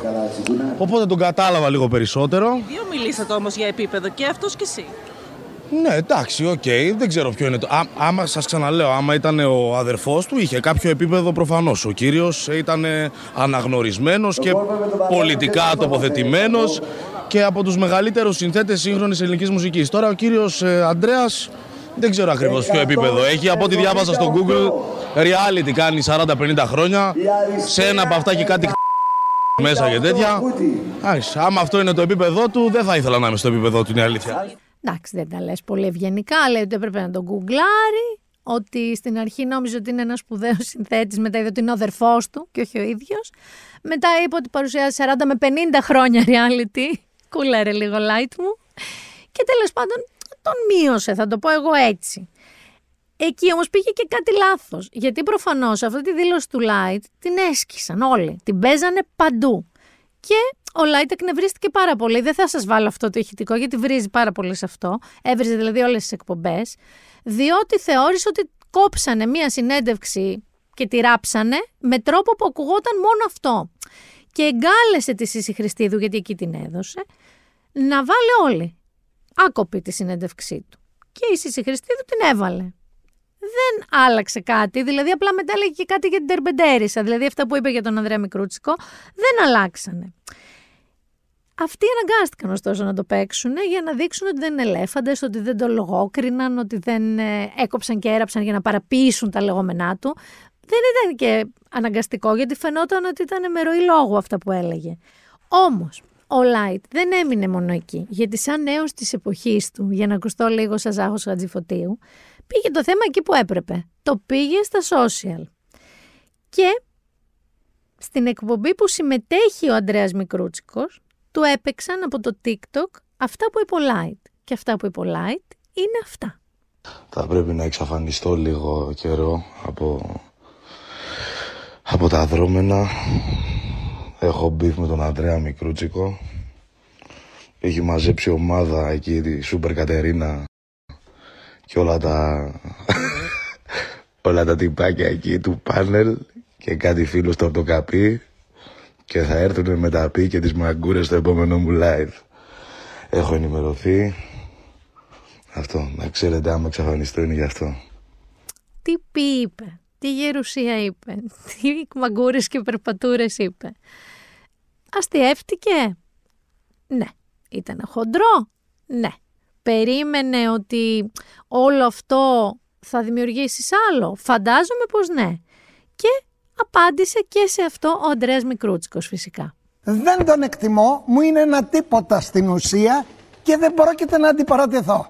Ό,τι λέει αυτά που λέει, τα οποία μπορώ να κριτικάρω σαν ηλικιακούς ρατσισμούς και τα υπόλοιπα και όποιος δεν έχει επιχειρήματα ανακαλύπτει πι, ξι, ζέντο, μέγα, λοιπόν, πάνελ και τα υπόλοιπα. Δεν θα μπω σε αυτή τη λογική.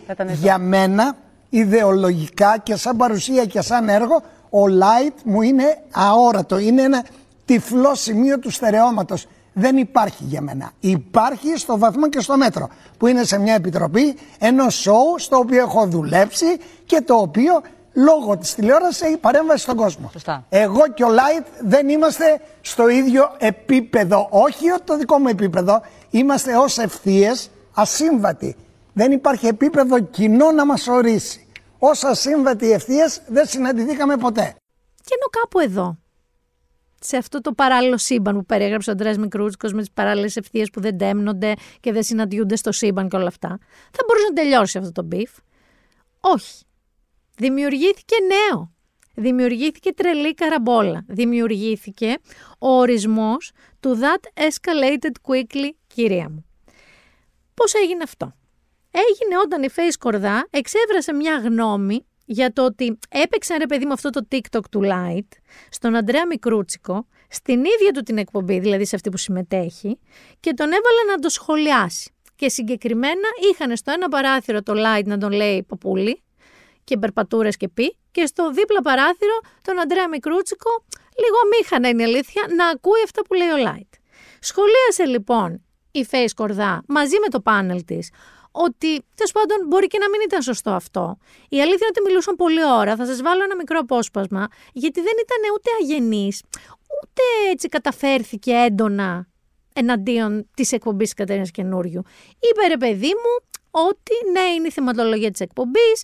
Φαντάζομαι ότι ο Ντρές Μικρούτσικος το ήξερε. Δεν ξέρουμε αν το ήξερε από χτες, ας πούμε, ή από εκείνη τη στιγμή που μπήκε στην εκπομπή αλλά ότι θεωρούσε ότι είναι μια λεπτή γραμμή που δεν έπρεπε να την περάσει η εκπομπή της Κατερίνας καινούριου και να προστατεύσει το συνεργάτη της. Πάμε να ακούσουμε λίγο τη Face Κορδά.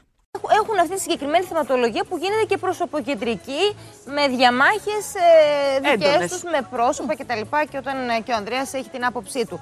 Αυτή είναι η φύση της εκπομπής και καλά κάνουν, δεν θα την κρίνει κάποιος. Ο κόσμος Όχι, όχι, κρίνει ναι, εννοείται. και εν Απλά- τέλει βλέπει ή δεν βλέπει κάτι.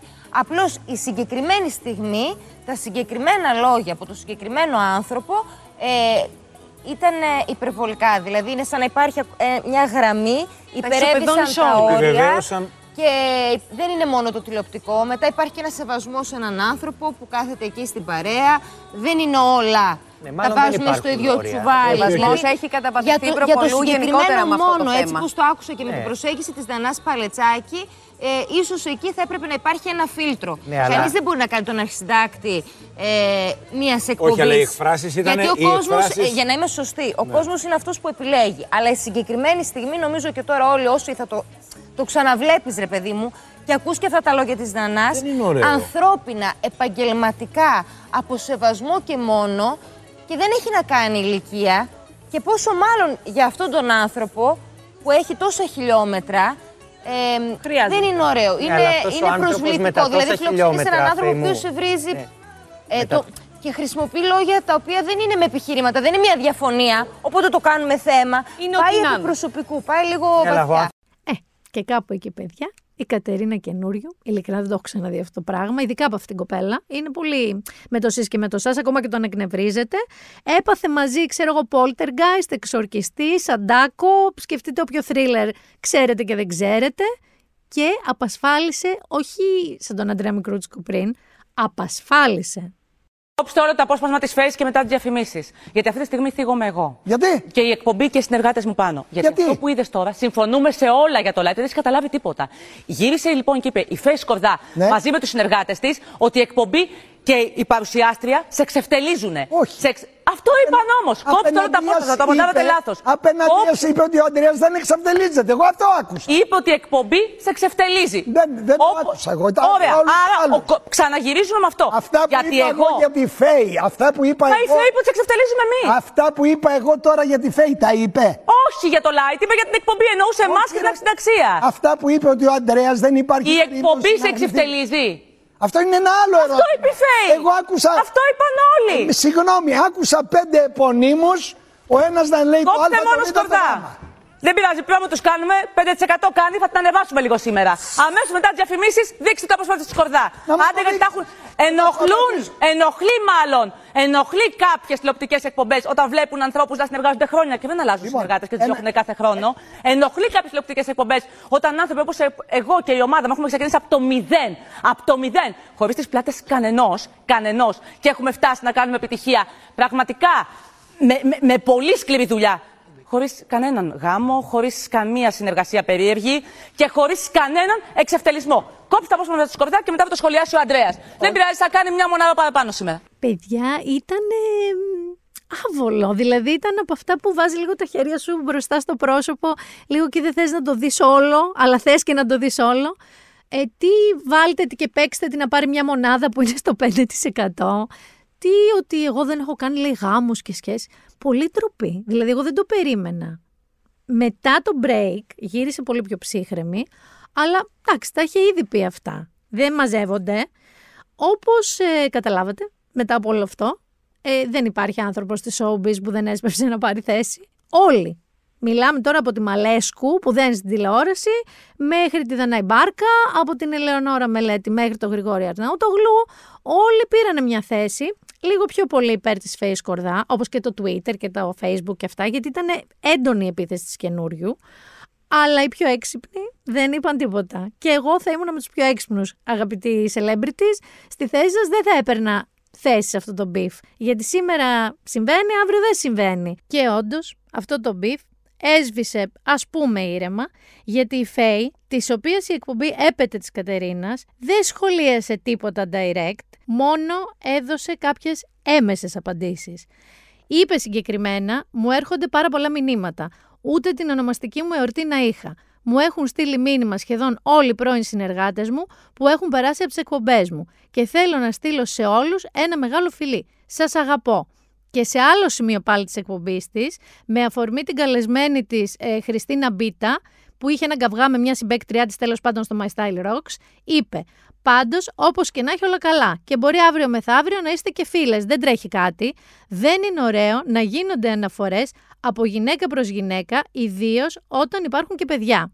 Αυτός που δεν έκανε εξίσου έμεσες αναφορές ήταν ο συνεργάτης της ε, Face Κορδά, ο Λάμπρος Κωνσταντάρας. Βέβαια, το έκανε στα δικά του social και αμένσιωτα. Συγκεκριμένα έγραψε «Αυτό που κάνατε στη Face σήμερα δεν θα το ξεχάσω ποτέ. Ευχαριστώ που με κάνατε να τη σεβαστώ και να την αγαπήσω πέντε φορές παραπάνω για όλα της και θα είμαι στο πλευρό της όπου και αν δουλεύω. Για πάντα, με θαυμαστικό. Μόνο και μόνο για αυτό που έπρεπε να περάσει σήμερα. Και κλείνει με κάτι το οποίο και εγώ θα τσαντιζόμουν. Οι άνθρωποι που έχουν τόσο σοβαρά θέματα πάσης φύσεως πρέπει να προσπαθήσουν να τα λύσουν και οι κοντινοί τους να τους βοηθήσουν. Δεν είναι κακό να θες βοήθεια. Το κακό είναι να μην τη βρίσκεις. Όλοι μπορεί να τη χρειαστούμε κάποια στιγμή. Αλλά αυτό που κάνατε σήμερα. Όπως καταλαβαίνετε, η Κατερίνα καινούριου δεν το πήρε πολύ καλά.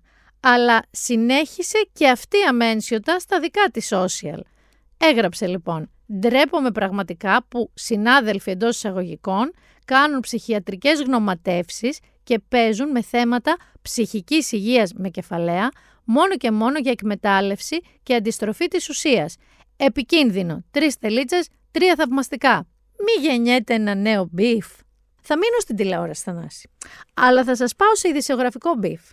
Ένα που δεν φανταζόμουν ποτέ ότι θα παίξω σε αυτό το podcast, Δηλαδή, σαν τις αλεπουδοκλανιές που δεν φανταζόμουν ποτέ ότι θα τις πω. Λοιπόν, αυτό το beef έχει να κάνει με τον Μπάμπη Παπαδημητρίου, έναν δημοσιογράφο παλιό του Σκάι που πολιτεύτηκε και με τη Νέα Δημοκρατία. Νομίζω δεν βγήκε στις τελευταίες εκλογές και συνεχίζει να σχολιαστεί στο Σκάι. Και τον Βασίλη Κικίλια. Τι έγινε τώρα; Στο Sky, και ενώ περίμεναν καλεσμένο τον Βασίλη Κικίλια μέσα σε πολύ λίγη ώρα, λίγο πριν ο Μπάμπης Παπαδημητρίου, στα πλαίσια μιας συζήτησης που είχαν, τον είπε μπασκετμπολίστα υπουργό. Σε αυτό το context.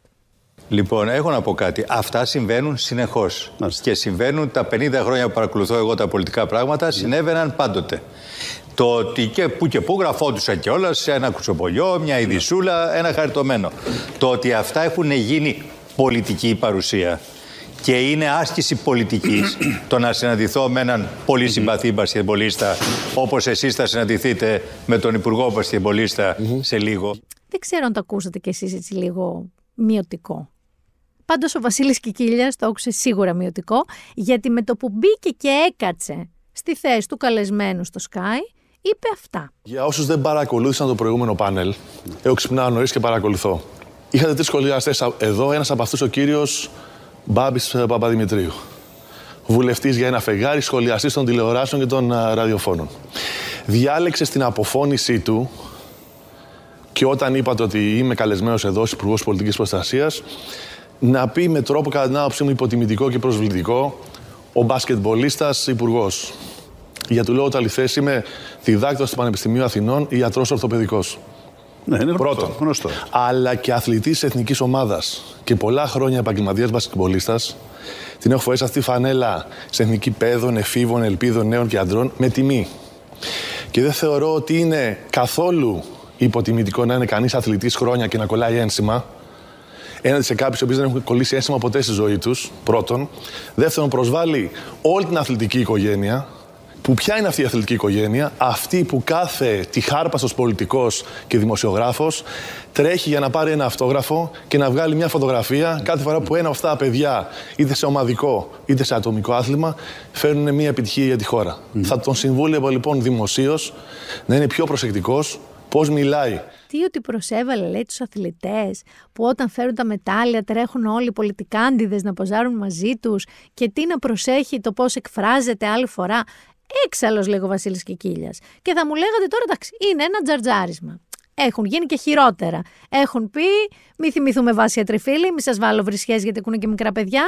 Τα παιδιά που βάζετε να ακούνε, ενώ δεν είναι σίγουρα κατάλληλο για όλα αυτά τα παιδιά. Σε εσάς το λέω που έχετε κόρες και γιους εκεί γύρω στα 10, οι 16χρονοι εντάξει, καταλαβαίνουν. Δεν ήταν όμως απλό τζαρτζάρισμα. Γιατί συνέχεια είχε ένα τρελό plot twist. Ο Βασίλης Κικίλιας, σύμφωνα με τον Παπαδημητρίου, τον τραμπούκησε κανονικότατα. Δηλαδή και λίγο physically.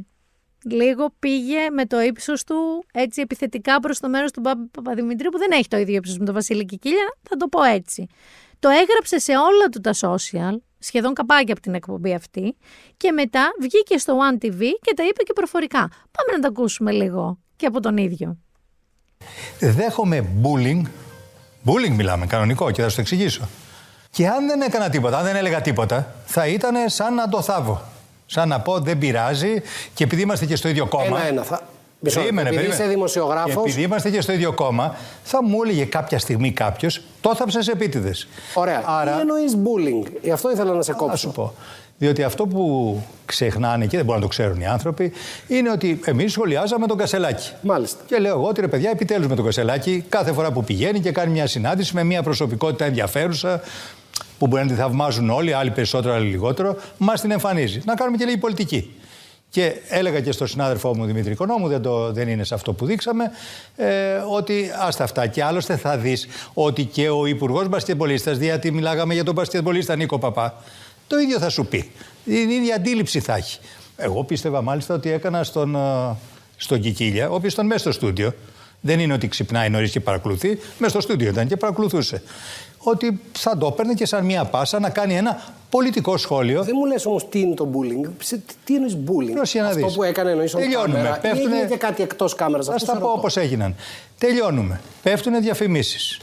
Α, σηκωνόμαστε, λέμε τα αστεία που λέμε είναι και πρωί, να χαλαρώσουμε λίγο. Έρχεται απευθείας από την απέναντι μεριά του στούντιο που καθόταν ο Βασίλης Κικίλιας, κατευθείαν πάνω μου και αρχίζει να μου μιλάει με ένα τόνο αυταρχικό, επιθετικό, λέγοντάς μου για παράδειγμα δεν σου επιτρέπω να σχολιάζεις και να κρίνεις αθλητές και μπασκετμπολίστες. Στο οποίο του λέω, τι έπαθες Βασίλη, γνωριζόμαστε τόσα χρόνια. Δεν είπα κάτι. Αν είπα όμως κάτι το οποίο παρεξηγήθηκε, πες μου το να το διορθώσω. Δεν, προφανώς και δεν θα έκανα ποτέ κάτι τέτοιο. Συνέχισε δε λέγοντας ότι είσαι ένα τίποτα, είσαι ένας, ε, πώς το είπε να δεις, ε, αποτυχημένος, δεν θυμάμαι κάτι ήθελε να πει για το βουλευτηλίκι. Ε, μετά είπε ότι είμαι ένας απαράδεκτος δημοσιογράφος. Τέλος πάντων του λέω πολλά λες, άντε μην πεις παρακάτω. Παρενέβηκε ο Δημήτρης ο Οικονόμου και οι άλλοι συνάδελφοι που ήταν εκεί. Άντε παιδιά αφήστε τα, πάτε έξω. Φύγε. Φεύγω. Την ώρα που έφευγα, επαναλαμβάνει όλη αυτή την υβριστική συμπεριφορά όρθιος και πάνω μου, α, δύο μέτρα άντρας, έτσι, μπασκετμπολίστας, φοβερός στην άμυνα. Έρχεται πάνω μου, απο- με αποτέλεσμα ο Δημήτρης Οικονόμου, να κινηθεί από εκεί που καθόταν και να έρθει δίπλα για να μπει ανάμεσά μας. Γιατί φοβήθηκε ο άνθρωπος ότι θα Πήγαινε γίνει να σας κάτι. χτυπήσει δηλαδή αυτό. Κοίτα λέτε. να δεις. Ε, Δεν συγγνώμη, ξέρω τι Ιωάννη, πήγε να πήγε να κάνει. σας χτυπήσει. Δεν ξέρω τι πήγε να κάνει. Εγώ πάντως το δέχτηκα σαν μια επίθεση η οποία θα μπορούσε κάλλιστα αν εγώ έκανα το οτιδήποτε. Έτσι, αν δεν κράταγα την ψυχραιμία μου και δεν ήταν και όλοι αυτοί, γιατί μιλάμε, ήταν 15-20 άτομα μπροστά. Δημοσιογράφοι, τεχνικοί, κάμεραμέν, οι πάντες όλοι. Αισθάνθηκα τον κίνδυνο, ένιωσα αυτή τη βία. Τον πλησίασε, λέει, direct πήγε πάνω του με τα δύο και κάτι μέτρα του. Τον επισκίασε, towering λέγεται αυτό στα αγγλικά, όταν πάει ένας πολύ ψηλός, που σε ψηλέμου που λέμε, από πάνω από έναν πιο κοντό, έτσι και πάει να το επιβληθεί. Και δεύτερη φορά λέει πήγε και μπήκε στη μέση ο Δημήτρης Οικονόμου, μη και αρπαχτούνε. Και ο Μπάμπης Παπαδημητρίου λέει ότι αν δεν διατηρούσε την ψυχραιμία του και ας πούμε τι, έριχνε χαστούκι στον Υπουργό, θα δερνόντουσαν; Πάρα πολύ possible. Θα μείνω λίγο στη Νέα Δημοκρατία όμως. Δεν είχαμε άλλο τέτοιο περιστατικό με ένα ψηλό και ένα λιγότερο ψηλό ε, να έρχονται σε μικροσύραξη. Αλλά είχαμε μια δήλωση που δεν δημιουργήσε beef με ένα συγκεκριμένο άνθρωπο, αλλά ίσως με το μεγαλύτερο μέρος της κοινωνίας. Μιλάω για τον Άδωνη Γεωργιάδη, ο οποίος έκανε μια δήλωση φάουλ από αυτά που δεν χρειάζεται καν VAR, δηλαδή για να βεβαιωθεί ότι είναι φάουλ. Η δήλωση είναι η εξής. Ο Κυριάκο Μητσοτάκης απολαμβάνει μιας πρωτοφανούς πολιτικής κυριαρχίας. Κατά τη γνώμη μου, ο κυριότερος λόγος που έχει αυτή η κυριαρχία είναι γιατί όλοι του οι πολιτικοί αντίπαλοι έχουν αποφασίσει, δεν ξέρω για ποιους λόγους, αντί να ασχολούνται με αυτά που ενδιαφέρουν πράγματι τους Έλληνες, να ασχολούνται με πράγματα που δεν αφορούν κανέναν παρά μόνο το μικρό κοσμό τους. Δηλαδή, σήμερα στην Ελλάδα, Πόσοι πιστεύετε από τους 100 συμπολίτες μας, να τους ρωτήσουμε, ενδιαφέρονται για εξεταστική ή για προανακριτική επιτροπή για τα τεμπή; Και πόσοι ενδιαφέρονται για την ακρίβεια, πόσοι ενδιαφέρονται για να βρει το παιδί τους δουλειά, πόσοι ενδιαφέρονται για το μεταναστευτικό, πόσοι ενδιαφέρονται για την ασφάλεια. δεν θα σας τη σχολιάσω εγώ, γιατί με κάλυψε 100% η Ανθή Βούλγαρη στο Κοινωνία Ωρα Μέγκα που το σχολίασε, γιατί πραγματικά είναι από αυτά τα πράγματα που δεν πρέπει ρε παιδί μου να τα πεις. Δεν πρέπει ή πρέπει να βγεις αμέσως να ανασκευάσεις. Βγήκε ένα ψηλό ανασκευάσει, αλλά λέγοντας ότι δεν εννοούσα τα ίδια τα τέμπη, αλλά την εξεταστική για τα τέμπη. Πάμε να ακούσουμε λίγο τη θέση της Ανθής Βούλγαρη, που με βρίσκει απόλυτα σύμφωνη. Είναι ντροπή, γιατί να σας πω κάτι, κύριε Γεωργιάδη. Μπορεί 100 να μην ενδιαφέρονται. Υπάρχουν 57 οικογένειες που θρυνούν ακόμα τα παιδιά τους. Και μαζί με αυτές τις 57 οικογένειες είναι και οι φίλοι των παιδιών, είναι και όσοι ξέραν τα παιδιά και υπάρχουν και κάποιοι που πραγματικά νοιαζόμαστε. Πραγματικά είναι ντροπή. Γιατί βγαίνατε και λέγατε θα αποδοθεί η δικαιοσύνη, ε, θα, όποιος φταίει θα πάει στη δικαιοσύνη. Και τι γίνεται τώρα, το κουκουλώνουμε; Επειδή δεν έχει περάσει ούτε ένας χρόνος και δεν έχετε κάνει μία κίνηση να πάνε αυτοί που πρέπει να πάνε στη δικαιοσύνη και να μπουν και φυλακή. Ντροπή σας. Ντροπή σας! Δηλαδή, τις 57 οικογένειες τις αφήνουμε έτσι. Ρε, εσύ, Ιορδάνη, συγγνώμη που, που ξεσπάω, αλλά πραγματικά δεν πρέπει να ξεχνάμε ότι υπάρχουν οικογένειες που ακόμα κλαίνουν τα παιδιά τους. Είναι μια δήλωση την οποία πρέπει ο Γεωργιάδης να πάρει πίσω. Ναι, πρέπει να την πάρει πίσω. Όχι να πει δεν εννοούσα και εννοούσα, να την πάρει πίσω. Να πει έκανα λάθος, ανακαλώ. Όχι ότι θα αλλάξει το γεγονός ότι το είπε, αλλά το ανακαλώ είναι πιο δυνατό από το δεν είναι αυτό που καταλάβατε, δεν είναι αυτό που φανταστήκατε, δεν είναι αυτό που νομίζει γλυκιά μου. Πες, είπα, ξύπα, έκανα λάθος, το παίρνω πίσω. Τελεία. Δεν έκανε όμως αυτό. Αντίθετα βγήκε στη Βουλή να μας πει ότι όντως δεν είναι αυτό που νομίζουμε και μάλιστα βγήκε την επόμενη μέρα και στο δίδυμο Χασαπόπουλου Βούλγαρη για να πει και στην Ανθή Βούλγαρη ότι και αυτή δεν κατάλαβε και άλλα εννοούσε ο Άδωνης Γεωργιάδης. Πάμε να ακούσουμε τέλος πάντων τι εννοούσε. Θέλω να δώσω συγγνώμη από τους συγγενείς των θυμάτων η εμπειρία μου η τηλεοπτική και ραδιοφωνική θα έπρεπε να με έχει προστατεύσει και να έχω αντιληφθεί εκείνη τη στιγμή την διαστρέβλωση που για μικροκομματικούς λόγους θα έκαναν μεταβεβαιότητος την επόμενη στιγμή οι πολιτικοί μου αντίπαλοι αγνοώντας τον πόνο των θυμάτων για τους οποίους υποτίθεται σήμερα κόπτονται. Γιατί προφανώς εγώ ποτέ δεν είπα ότι ο ελληνικός λαός δεν ενδιαφέρεται για τα τέμπη. Ούτε θα μπορούσα να το έχω πει. Μόνο ένας άνθρωπος χωρίς καρδιά θα μπορούσε να είχε πει κάτι τέτοιο. Εγώ το μόνο που είπα και ευχαριστώ δημόσια τον κύριο Δελατόλα, τον δημοσιογράφο που μου έκανε την ερώτηση για τη σημερινή τοποθέτηση στο Real FM, ο οποίος είπε, επειδή εγώ έκανα την ερώτηση στον κύριο Γεωργιάδη, οφείλω να πω από την ίδια συχνότητα ότι ποτέ δεν είπα αυτό που του καταλογίζουν. Η ερώτηση ήταν Ποια είναι η γνώμη μου για το αν πρέπει να γίνει προκαταρκτική ή εξεταστική για τα τέμπη. Και αυτό που είπα είναι ότι ο ελληνικός λαός δεν ενδιαφέρεται γι' αυτό. Δηλαδή για ποιο, για τα τέμπη; Όχι. Για τον πολιτικό καυγά. Για την κλωτσοπατινάδα των πολιτικών. Για την πολιτική μικροεκμετάλλευση. Για το εμπόριο της τραγωδίας. Γι' αυτό δεν ενδιαφέρεται ο ελληνικός λαός. Ο ελληνικός λαός ενδιαφέρεται για να μην ξαναγίνει ποτέ ένα τέτοιο τραγικό δυστύχημα. Κύριε Γεωργιάδη, να πω εγώ που και άκουσα επανειλημμένα τι είπατε και κατάλαβα τι είπατε. Πάλι φάουλ είναι αυτό που είπατε. Γιατί δεν μας ενδιαφέρει μόνο να μην ξαναγίνει τέτοια τραγωδία όπως είπατε ότι μας ενδιαφέρει. Μας ενδιαφέρει και να τιμωρηθούν οι ένοχοι όσο ψηλά κι αν είναι. Άρα τι σας κάνει να πιστεύετε ότι π.χ. μια εξεταστική, μια προανακριτική επιτροπή δεν θα μας ενδιέφερε; Πώς το συμπεραίνετε αυτό δηλαδή; Νομίζω ότι θα σας αφήσω χωρίς Στέφανο όμως, ε, γιατί είχα και μια διαμαρτυρία, την οποία την ακούω να ξέρετε, ότι είχαμε πολύ Στέφανο Κασελάκη στα τελευταία επεισόδια.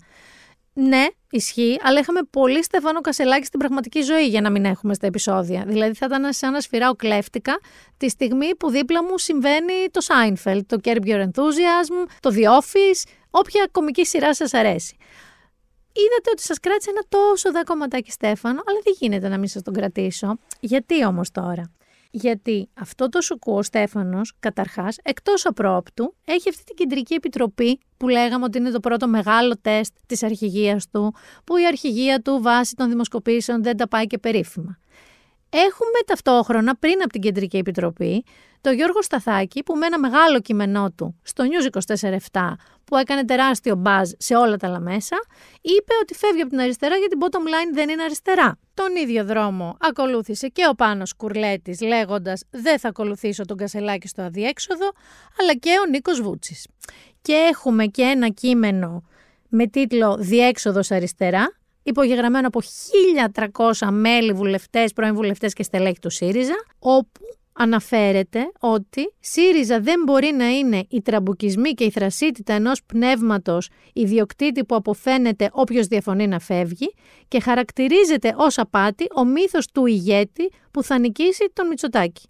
Ενώ ασκείται και σκληρή κριτική στην ηγετική ομάδα που περιβάλλει τον νέο πρόεδρο του ΣΥΡΙΖΑ Στέφανο Κασελάκη. Ο Στέφανος όμως παιδιά δεν πτωήθηκε. Δεν ίδρωσε ταυτί του από όλα αυτά. Αντίθετα, αποφάσισε ότι... Θα το κάψουμε απόψε κύριε Στέφανε. Ναι, θα το κάψουμε. Γιατί έβγαλε ανακοίνωση έτσι από μόνος του, η οποία, παιδιά, κατέληγε στο εξής. Τίποτα από αυτά δεν θα γίνει εάν δεν το θέλουμε όλοι. Εάν δεν υπάρχει αλήθεια μεταξύ μας.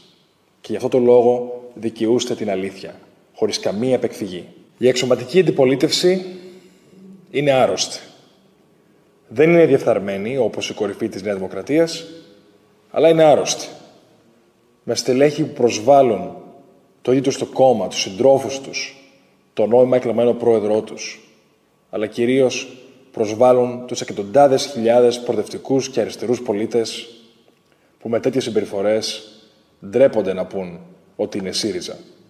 Στο όνομα αυτών των ανθρώπων, των αγωνιστών της καθημερινότητας και όχι των κομματικών γραφείων, σας λέω ξεκάθαρα, δεν θα κάνω πίσω. Θα τιμήσω την εντολή που έλαβα πλήρως. Ο ΣΥΡΙΖΑ θα γίνει ένα ενιαίο, υγιές κόμμα, όπου η μόνη τάση θα είναι η δημοκρατία από τη βάση. Η λειτουργία ενός κόμματος και πόσο μάλλον της εξωματικής αντιπολίτευσης αποτελεί πολύ σοβαρό ζήτημα για να γίνεται θέμα αναβολών και σκόπιμων ημί καθυστερήσεων. Γι' αυτόν τον λόγο, αύριο θα ζητήσω από την Κεντρική Επιτροπή να αποφασίσει τη διεξαγωγή δημοψηφίσματος απευθείας από τα μέλη και τους φίλους του κόμματος για την αποπομπή των τεσσάρων στελεχών που προσέβαλαν βάναυσα όλους μας. Εάν η Κεντρική Επιτροπή αρνηθεί, θα προχωρήσω στη διεξαγωγή δημοψηφίσματος με αίτημα του 15% των μελών του ΣΥΡΙΖΑ, ακριβώς όπως προβλέπει το καταστατικό μας. Τη νύχτα της εκλογής μου επανέλαβα τρεις φορές μία φράση. Δεν θα σας προδώσω ποτέ. Και αυτό το επαναλαμβάνω και τώρα, πιο αποφασιστικά από κάθε άλλη φορά. Θα κάνουμε την Ελλάδα σύγχρονη ευρωπαϊκή χώρα, μαζί και δεν θα μας σταματήσει κανείς διάβασε και τους κανονισμούς, παραπέμπει και σε δημοψήφισμα και λέει ότι θα κάνει την Ελλάδα σύγχρονη ευρωπαϊκή χώρα μαζί. Δεν ξέρω παιδιά, μπορεί να ποντάρεις στο ότι θα διάσει ο ΣΥΡΙΖΑ από το ΣΥΡΙΖΑ και θα γεμίσει από Πασόκ. Τάκι μου δεν το νομίζω. Γιατί ο Στέφανος Κασελάκης, λίγο πριν λοιπόν από όλα αυτά, ήταν καλεσμένος σε μια τιμητική εκδήλωση για τον Κώστα Σιμίτη. Οι κάμερες έδειξαν τη θέση με το ταμπελάκι που έγραφε Στέφανος Κασελάκης άδεια. Κοινώ δεν πήγε. Όλα καλά. Έλα όμως που η σκιά του Γιώργος Λιάγκας με αυτό το δύσμηρο ρεπόρτερ που τον έχει βάλει πίσω από τον Στέφανο Κασελάκη τον εντόπισε την επόμενη μέρα λίγο πριν φύγει για Βρυξέλλες που είχε πολύ σοβαρές συναντήσεις και τον ρώτησε γιατί δεν πήγε σε αυτή την εκδήλωση. Πάμε να δούμε τι είπε ο Στέφανος Κασελάκης. Τι δουλειά έχω ρε παιδιά εγώ με όσους ε, έχουν σπαταλήσει τόσα δισεκατομμύρια του ελληνικού λαού; Ξεχνάμε τη διαπλοκή αυτών των ετών. Μόνο εξυγχρονισμό δεν ήταν. Α ε, αναλάβουν άλλοι το μανδύα του χρέους της χώρας. Ο ΣΥΡΙΖΑ σίγουρα δεν το προκάλεσε. Και ο Τσακαλώτος, μην ξεχνάτε, 37 δις μαξιλάρι άφησε. Και δυστυχώς την πάτησε ο ελληνικός λαός. Ο κ. Τσακαλώτος πάντως άφησε υπονήσεις ότι μπορεί να φύγει από το κόμμα. Είναι πολιτική ερώτηση αυτή; Βλέπετε κάποια διάλυση στο κόμμα; Όχι τι δουλειά έχει αυτός με τη διαπλοκή, με τους διαπλεκόμενους, με τα μνημόνια, με το δύστιχο ελληνικό λαό που τράβηξε όλα αυτά από αυτή την κυβέρνηση. Και όπως καταλαβαίνετε, το Πασόκ που μέχρι τώρα Το φλέρταρε ο Στέφανος. Ήτανε σαν τον Τζον Τραβόλτα στο Pulp Fiction με τα χεράκια στο πλάι. What's going on και τι λέει το παιδί. Διάφοροι αντέδρασαν, οι κύκλοι ας πούμε της Χαριλάου Τρικούπη το περιέγραψαν όλο αυτό σαν χιδαίο λαϊκισμό και ταύτιση με τον Παύλο Πολάκη. Τον τρόπο με τον οποίο μίλησε. Θα μπορούσε να μην πει τίποτα, θα μπορούσε να πει δεν μπόρεσα. Όχι. Ήθελε να στυλιτεύσει το κόμμα με το οποίο θέλει να συνεργαστεί. Δηλαδή δεν υπάρχει πιο ορισμός να σε κάψω Γιάννη μου να σε λείψω λάδι. Και βέβαια έκοψε κάποιες γέφυρες. Θες να μην τις έκοψε όλες; Ένα γεφυράκι τόσο δάτο έχει μείνει. Όταν βρίζεις έναν ηγέτη και μία εποχή ενός κόμματος που οι ίδιοι οι ψηφοφόροι του κόμματος δεν αντιπαθούν ούτε συχαίνονται, πώς περιμένεις μετά να συνεργαστούν μαζί σου; Πραγματικά δεν το καταλαβαίνω. Δηλαδή έχει και μετροέπεια κάποια όρια. Άνοιξε και πόλεμο με τον Παύλο Μαρινάκη, τον εκπρόσωπο τύπου της Νέας Δημοκρατίας, γιατί εκείνος βγήκε και είπε ότι λέει ότι χρέωσαν τον ελληνικό λαό αυτή και ξεχνάει μήπως ποιος έφερε το τρίτο μνημόνιο που ήταν και αχρίαστο στην Ελλάδα, εννοώντας τον Αλέξη Τσίπρα. Ο Στέφανος Κασελάκης είπε ότι πρώτη φορά βλέπει εκπρόσωπο ταυτόχρονα του Κώστα Σιμίτη και του Κυριάκου Μητσοτάκη και εμείς σας τα πολυλογώ. Υπάρχει ένα ongoing beef που είμαι σίγουρη ότι θα είναι το τίποτα μπροστά σε αυτό που θα γίνει αυτό το Σαββατοκύριακο, που ξαναλέω εκτός απρόπτου, περιμένουμε τη συνεδρίαση της Κεντρικής Επιτροπής του ΣΥΡΙΖΑ. Και επειδή πολλά νεύρα σας έβαλα παιδιά, πολλές φωνές, σαν ταινία του Γιάννη Κονομίδη ήταν το σημερινό επεισόδιο, λέω λίγο να γλυκάνουμε γιατί έχουμε και νοτιά και κουνούπια και υγρασία και βροχούλες. Πάμε λίγο να ηρεμήσουμε και να διασκεδάσουμε.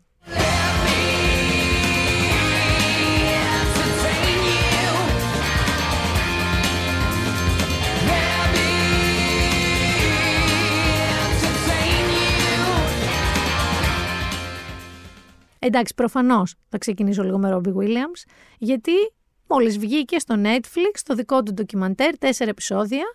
Δεν το έχω δει, δεν έχω προλάβει προφανώς να το δω. Εντάξει, δεν είμαι ο Σπίτι Γκονζάλη, γιατί μου λέτε πότε προλαβαίνεις. Προλαβαίνω σε κανονικές ώρες. Δεν πρόλαβα να το δω μέσα σε μια μέρα από τη μέρα που βγήκε μέχρι τη μέρα που έγραφα. Είμαι σίγουρη όμως ότι δεν θα με απογοητεύσει καθόλου. Γιατί ο Ρόμπι Williams είναι από αυτούς που, όπως και ο Μάθιου Πέρι που αναφέραμε, ποτέ δεν κρύφτηκε πίσω από το δάχτυλό του, δεν παρίστανε κάτι που δεν ήταν, έχει μιλήσει πολύ ανοιχτά και για τα δικά του ζόρια και για τις δικές του περιπέτειες. Και αυτό το συγκεκριμένο ντοκιμαντέρ τεσσάρων επεισοδίων επικεντρώνεται λίγο και στο πώς διαχειρίστηκε τη φήμη από πολύ νεαρή ηλικία. Από τότε που δεν ήταν ακόμα ο Angels, ήταν boy band. Το περιμένω με λαχτάρα. Και θα μείνω λίγο μουσικά, Θανάση. Να σε ρωτήσω κάτι. Τι χρονιά πιστεύεις ότι έχουμε, Τι χρονολογία; Όχι, δεν είναι τεστ για να δω αν έχεις πάθει, παιδί μου, κάποια αμνησία ή διάσηση. 2023 έχουμε. Πώς γίνεται εμένα τα δύο πιο αγαπημένα μου κομμάτια αυτή την περίοδο να είναι ένα από τους Beatles και ένα από τους Rolling Stones, δεν μπορώ να σας το εξηγήσω. Μπορώ όμως να σας πω ότι πραγματικά συμβαίνει. Θα ξεκινήσω από τους Rolling Stones. Παιδιά, έχω πάθει μεγάλη μεγάλη αιμονή με το Sounds of Heaven που είναι παρέα με τη Lady Gaga, ο Mick Jagger και το Stevie Wonder που είναι μια ασύλληπτη μπλουζιά, πολύ κλασικό blues και το Angry επίσης, μου αρέσει τρομερά. Γενικά το νέο άλμπουμ, το Rolling Stones που είναι 80 χρονών, μου αρέσει τρομερά και όχι γιατί εγώ είμαι παλιατζούρα, όχι γιατί εγώ είμαι γραία, γιατί είναι φανταστικό άλμπουμ και γιατί αυτός ο τύπος είναι 80 χρονών και είναι ασταμάτητος. Δεν θα μιλήσω για τον Keith Kahn, ο οποίος δηλαδή έχει ζήσει όλη του τη ζωή μόνο με ναρκωτικά. Δηλαδή πιστεύω ότι ο λόγος που δεν παθαίνει ποτέ τίποτα είναι γιατί τίποτα δεν μπορεί να επιβιώσει τον οργανισμό του πια. Αλλά είναι και αυτός φανταστικός και αν έχει πει ιστορίες από τη ζωή του ο Keith. Όμως οι Rolling Stones έβγαλαν καινούριο δίσκο και αυτός ο καινούριος δίσκος, παιδιά, τα σπάει. Αυτό θέλω να σα πω. Επίσης, θα παραδεχτώ ότι εμένα ο Μικ Τζάγκερ στα 80 του δεν με νοιάζει καθόλου. Μ' αρέσει πάρα πολύ και σαν άντρας. Να το πούμε αυτό. Πάρα πολύ μ' αρέσει. Και πάμε και στο άλλο θαύμα. Το οποίο είναι το πραγματικό Last Beatles Song το 2023. Και επειδή βρίζουμε συστηματικά το AI σε αυτή την εκπομπή, λες και είμαστε τελείως τεχνοφοβικοί, αλλά εντάξει, ήταν τρομακτικά τα μέχρι τώρα δείγματά του, να το αποθεώσουμε για μια φορά γιατί χάρη σε αυτό, τι έγινε τώρα; Το 77 ο Τζον Λένον είχε γράψει και ένα σόλο με το πιάνο του σε ένα κασετόφωνο. Κανονικά η εγγραφή ήταν σε κασέτα. Το είχε βαρεθεί λίγο, δεν το είχε τελειώσει. Μετά πέθανε ο άνθρωπος, έμεινε ημιτελές. Κάποια στιγμή στα 90s που πήγανε να κάνουν έτσι ένα revival και ένα reunion και ένα δίσκο με τραγούδια τους, πήγαν να προσπαθήσουν να το βάλουν και αυτό. Τότε μάλιστα ο Χάρισον πρόσθεσε λίγο μερικές νότες. Τον χάσαμε και αυτόν στην πορεία. Και ερχόμαστε παιδιά το 2023, όπου ο Πολ Μακάρτνεϊ μαζί με το Ringo Starr προσθέσανε μουσική και λίγους στίχους. Εκεί που λέει I miss you, δηλαδή και δείχνει τον Τζον Λένον, έπαθα Μάθιου Πέρι, κανονικά δηλαδή έκλεγα. Χωρίς να μ' αρέσει το τραγούδι όσο των Rolling Stones, παρόλα αυτά είναι θαύμα τεχνολογικό και τρομερά συγκινητικό γιατί είναι ένα τραγούδι των Beatles. Και έχουμε λοιπόν το Now and Then, το οποίο έχει σκηνοθετήσει και ο Peter Jackson του Lord of the Rings, γιατί πάνω στη δική του τεχνολογία είχε κάνει ένα ντοκιμαντέρ, νομίζω το 20, το 21 για τους Beatles. Πάνω λοιπόν σε αυτή τη τεχνολογία πάτησαν και πήραν τη φωνή του John Lennon από την τότε ηχογράφηση του 77, πήρανε τις προσθήκες του Χάρισον από τα 90s και φτιάξανε αυτό το τραγούδι. Πραγματικά θεωρώ ότι είναι τεχνολογικό θαύμα ότι το 2023 έχουμε ένα καινούριο τραγούδι των Beatles. Νομίζω δεν θα έχουμε άλλο γιατί δεν έχουν άλλο στόκ, όμως είναι υπέροχο. Από την άλλη, ο Μικ Τζάγκερ πιστεύω ότι θα μας πάει μέχρι τα 90 παιδιά, αλήθεια. Καταρχάς, αν τον έχετε δει στο promo tour τώρα του νέου του δίσκου που εμφανίζεται σε διάφορες εκπομπές ανά τον κόσμο και ταξιδεύει, δεν είναι απλά εκκίνητος. Είναι σαν να μην έχει περάσει ποτέ μια μέρα από τα 70s και από τα 60s είναι σκίνη, έχει αυτά τα χείλη, τα χαρακτηριστικά του Μικ Τζάγκερ, τις ρητίδες που πάντα είχε, το κούρεμα, τον λατρεύω εγώ αυτόν τον άνθρωπο. Και λέω να επιστρέψουμε στις σειρές, όπως ξεκινήσαμε με το ντοκιμαντέρ του Ρόμπι Williams. Αν δεν έχετε ακούσει αυτά τα δύο τραγούδια, ψάξτε τα. Και θα γυρίσω στο Netflix. Γιατί το Netflix έχει μία σειρά που ανακάλυψα μάλλον αργοπορημένη, δεν την ανακάλυψα αργοπορημένη, δεν θέλω να σας πω ψέματα. Άκουγα πάρα πολλούς έτσι λίγο χυψτεροειδείς να μου την αποθεώνουν και είχα πάθει μια άρνηση. Έλεγα ότι μάλλον δεν θα μ' αρέσει. Μου λέγανε και εξής κάτι πολύ ψαγμένο ατάκες που δεν με πείθανε, οπότε το είχα τρενάρει. Και παθαίνω ένα φλάσ αυτό τώρα το Σαββατοκύριακο που μας πέρασε και λέω κάτσε ρε, εσύ θα βάλω να το δω. Και μιλάω για το Top Boy. Φρυδάκι ο Θανάσης, το αρέσει. Λοιπόν, είναι εξαιρετική σειρά. Δεν έχω να πω τίποτα κακό για αυτή τη σειρά. Επειδή είμαι και λάτρες του The Wire, δεν ξέρω πόσοι από εσάς το έχετε δει, σκεφτείτε λοιπόν ένα The Wire στο East London, γιατί είναι βρετανική η σειρά. Είναι στο Ανατολικό Λονδίνο, στην κακόφημη περίοδό του, γιατί τώρα είναι και λίγο hip το East London. Μιλάμε για αντίπαλες συμμορίες διακίνησης ναρκωτικών, μιλάμε για τα αφεντικά, ποιος πάει να τους φάει, ποιοι είναι οι πιτσιρικάδες οι ανερχόμενοι, πώς γίνονται μεταξύ τους κολεγές και μετά πόλεμοι, τι ρόλο παίζει η αστυνομία σε όλο αυτό. Θυμίζει πάρα πολύ The Wire και το λέω για καλό.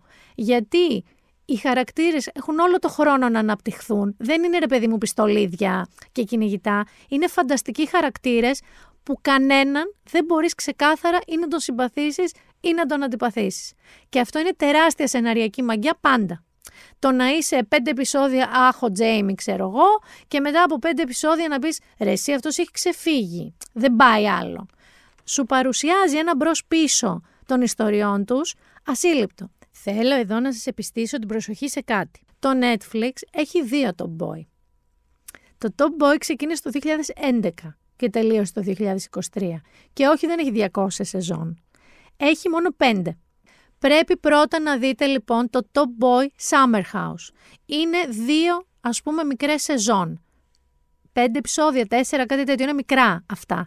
Αυτό όμως είναι η αρχή του Top Boy. Είναι η πρώτη σεζόν του 11 και του 13. Το πρόβλημα είναι ότι όταν το Netflix αποφάσισε να το βάλει, το ξεκίνησε ως το Boy και Season 1 την τρίτη πραγματική σεζόν του το Boy. Άρα βλέπετε το Boy Summer House πρώτα, τις δύο πρώτες σεζόν και μετά πάτε το boy και ξεκινάτε από αυτό που αυτοί λένε ένα, αλλά είναι η σεζόν 3, 4 και 5. Δεν μπορώ να σας το συστήσω αρκετά. Έχω ενθουσιαστεί. Δεν είναι ούτε υπερβολικά γρήγορο, ξέρεις, βιντεοκλιπίστικο για αυτούς που δεν μπορούν να δούνε μία σκηνή ολοκληρωμένη, αλλά ούτε και αρκετά αργό. ξέρω εγώ σαν το Breaking Bad που σε κάποιους δεν άρεσε γιατί τους κούρασε. Επιμένω, δείτε το The Boy. Είτε έχετε δει το The Wire, είτε όχι. Και αν δεν έχετε δει το The Wire, προφανώς δείτε και το The Wire, έτσι.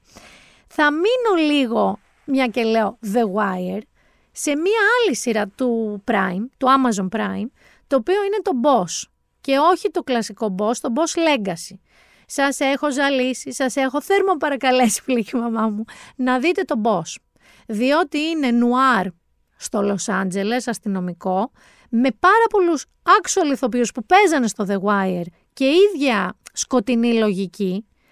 Και το Boss Legacy ήταν το spin-off που συνεχίζει να παίζει ο Χάρι Boss, αλλά τον πρωταγωνιστικό ας πούμε ρόλο τον έχει η κόρη του η Μάντι. Και στο πρώτο season του Boss Legacy μας είχε αφήσει σε cliffhanger, για όσους το έχετε δει. Οπότε να θυμάστε ότι στο Prime έχει βγει και το δεύτερο season του Boss Legacy. Θα μείνω στο Prime.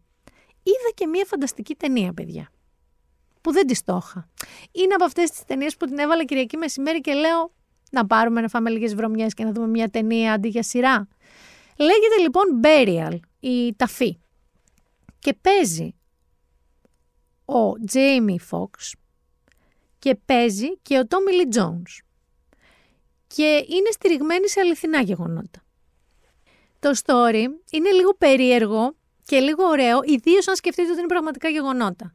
Ο Tommy Lee Jones λοιπόν είναι ένας μικρούλης επιχειρηματίας, entrepreneur θα το πω, ο οποίος έχει λίγα γραφεία τελετών, 6-7, εκεί στην περιοχή του, στον Αμερικανικό Νότο.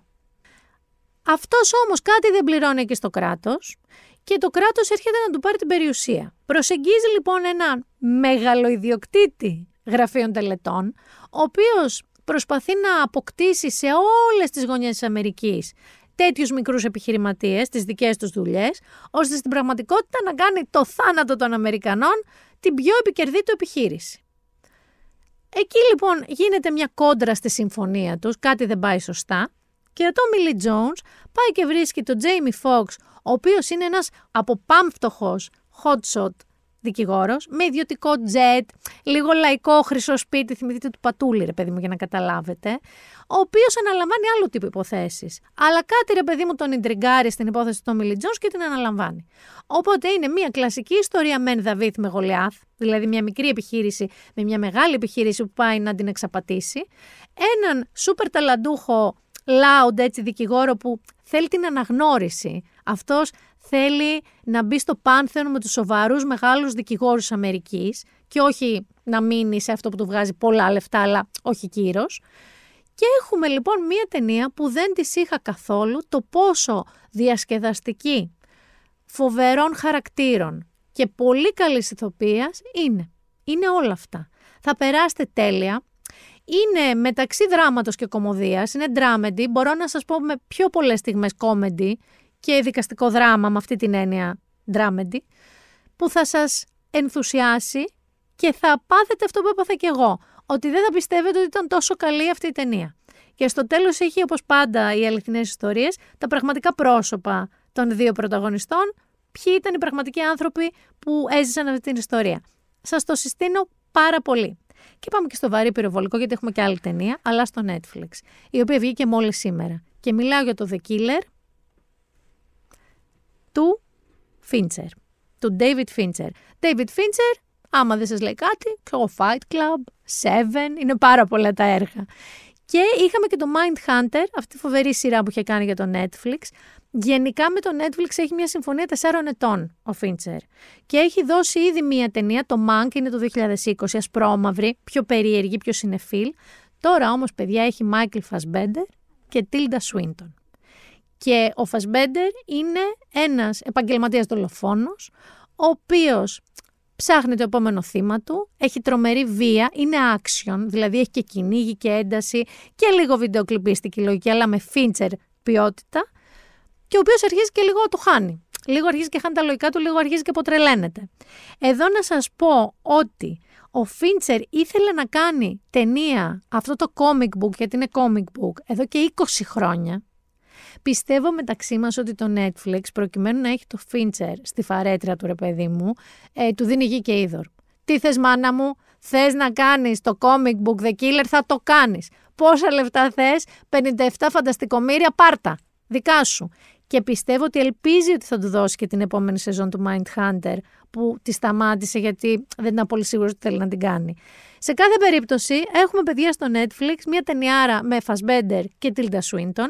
Να σας πω εδώ ένα fun fact ότι ο Michael Fassbender σε όλη την ταινία και προσέξτε το δεν ανοιγοκλίνει τα μάτια του, δεν κάνει blink για να τον δείχνει ακόμα πιο άνιωθο ρε παιδί μου, ακόμα πιο τρελό. Αυτό όταν το προσέξεις πρώτη φορά ότι δεν ανοιγοκλίνει τα μάτια του Φασμπέντερ, δεν μπορείς να το ξεδείς, το βλέπεις σε όλη την ταινία και πραγματικά θα ήθελα να βάλω μια άκρη να δω πώς την ευχή το γύρισε αυτό. Γιατί άμα σας πω τώρα σταματήστε να ανοιγοκλίνετε τα μάτια σας, δεν γίνεται. Σε πιάνει νευρικό να τα ανοιγοκλίνεις πιο πολύ. Λοιπόν, να πάμε και στο βιβλίο. Δεν θα σας αφήσω αδιάβαστους και είναι μια συγγραφέας που την έχουμε ξαναπροτείνει. Είναι από τις εκδόσεις Δώμα, είναι η Αν Πάτσετ, η οποία μας είχε δώσει και το Ολλανδέζικο σπίτι, το Dutch House και το νέο της βιβλίο λέγεται Tom Lake. Εμένα το Dutch House το είχα διαβάσει στα αγγλικά, αλλά και η μετάφραση του δώματος ήταν εξαιρετική. Μου είχε αρέσει άπειρα πολύ. Και είχα ψάξει την Unpatched γενικότερα γιατί νομίζω ότι η γραφή της μου ταιριάζει. Σας διαβάζω λοιπόν την υπόθεση του νέου βιβλίου της, του Tom Lake. Δεν υπάρχει τρόπος να τους εξηγήσω την απλή αλήθεια της ζωής. Ότι μεγάλο μέρος της το ξεχνάς. Όλα τα επώδυνα, αυτά που κάποτε ήσουν βέβαιοι ότι δεν θα κατάφερνες ποτέ να τα ξεχάσεις, δεν θυμάσαι πια ούτε πότε ακριβώς συνέβησαν. Μεγάλη αλήθεια, παιδιά, είναι αυτό. Αλλά και οι πιο συναρπαστικές περιστάσεις, οι πιο συγκλονιστικές χαρές, και αυτές διαλύονται και σκορπίζονται και γίνονται μέσα σου κάτι άλλο. Και ύστερα οι αναμνήσεις αντικαθίστανται από άλλες χαρές και μεγαλύτερες λύπες και όσο απίστευτο και αν φαίνεται, και αυτές με τη σειρά τους παραγωνίζονται, ώσπου ένα πρωί βρίσκεσαι να μαζεύεις κεράσια με τις τρεις ενήλικες κόρες σου, ενώ ο άντρας σου περνάει από δίπλα σας με το φορτηγάκι του και εσύ είσαι απολύτως σίγουρη πως έχεις όλα όσα ήθελες ποτέ από τη ζωή σου. Για να περάσει η ώρα καθώς μαζεύουν κεράσια λοιπόν στο κτήμα, γιατί αυτό είναι το story, οι κόρες της Λάρα ζητούν από τη μητέρα τους να τους μιλήσει για τα νεανικά της χρόνια, τότε που ήταν ηθοποιός στο θίασο Tom Lake. Είναι ο τίτλος του βιβλίου. Θέλουν να μάθουν για το καλοκαιρινό της ειδήλιο με το διάσημο Peter Duke. Είναι αλήθεια ότι η Λάρα μπορούσε να κάνει καριέρα στο Hollywood. Είναι αλήθεια ότι απέρριψε προτάσεις να πρωταγωνιστήσει σε ταινίες; Μα γιατί; Πώς γίνεται να μην μετανιώνει για τις ευκαιρίες που χαράμισε για τη ζωή που δεν έζησε; Λέει αλήθεια όταν δηλώνει ευγνωμοσύνη για τη ζωή που της δόθηκε σε εκείνο το κτήμα με αυτά τα κορίτσια με τούτο το σύζυγο να μαζεύει κεράσια; Η New York Times έγραψαν για αυτό το βιβλίο, μονάχα ένας κοινικός θα αντιστεκόταν στον πειρασμό να ξαπλώσει σε μια απαλή κουβέρτα και να θαυμάσει μαγεμένο στο λαμπυρίζον σύμπαν της Πάτσετ. Παιδιά, είναι ακριβώς αυτό που λένε οι New York Times. Το σύμπαν της Πάτσετ, χωρίς να είναι νερόβραστο, χωρίς να είναι γλυκανάλατο και νιανιά, λάμπει. Είναι. Δεν θα πω σαν τον Ted Lasso με την έννοια του κόνσεπτ, αλλά με την έννοια του πώς σε κάνει να νιώθεις και χωρίς ποτέ ταυτόχρονα να σε κάνει να βαριέσαι. Είναι φοβερό αυτό το πράγμα. Το βιβλίο λοιπόν λέγεται Tom Lake, είναι από την Ann Patchett και είναι από τις εκδόσεις Δώμα. Δεν νομίζω να έχετε παράπονο. Ήταν χορταστικό επεισόδιο, είχε πολύ ταξίδι, είχε beefs, δεν είχε δυσίωνες ειδήσεις. Επέλεξα να μην πάμε καθόλου εκεί σήμερα. Νομίζω ότι χρειαζόμαστε ένα off λίγο όλοι. Υπάρχουν τόσα ειδησιογραφικά μέσα που μπορείτε να ενημερωθείτε για τα πάντα και για τη Γάζα και για όλα όσα διαδραματίζονται και για τη φορολόγηση των ελεύθερων επαγγελματιών. Αυτό δεν ήθελα να το θίξω γιατί με, με τσούζει και εμένα και φίλους μου. Αφήστε το να πάει στην ευχή, διαβάστε τις αναλύσεις στο News 24-7. Ήθελα λίγο να πούμε έτσι σε ένα πιο χαρούμενο κλίμα με το νέο μήνα και να δώσουμε ένα ραντεβού μαζί την επόμενη εβδομάδα αφού ευχηθώ καλή επιτυχία στους μαραθωνοδρόμους, Θανάση δεν το ξέρεις εσύ γιατί είσαι πιο καινούριος. Αυτό το podcast μεγαλώνει γερούς μαραθωνοδρόμους. Είναι πολλοί άνθρωποι που προπονούνται για το μαραθώνιο με αυτό το podcast, είτε για τον κλασικό, είτε για τα 10 χιλιόμετρα, είτε και για τα 5. Θα ευχηθώ καλή επιτυχία, καλό τερματισμό, καλό χρόνο σε όλους σας. ιδίως στους ζώρικους του μαραθωνίου και να θυμίσω στους υπόλοιπους κατοίκους, για να μην έρχεστε την κρίνια, ότι αυτό είναι το Σαββατοκύριακο του μαραθωνίου, που σημαίνει ότι Κυριακή ξεχάστε το το κέντρο μαμάξια κτλ. Και το Σάββατο το βράδυ όμως θα έχει θέμα το κέντρο, γιατί συνήθως το Σάββατο το βράδυ τρέχουν τα 10 χιλιόμετρα. Ήταν η Μίνα Μπυράκου, ήταν το Been There Done That. Να σας προσέχετε, ραντεβού την επόμενη Παρασκευή.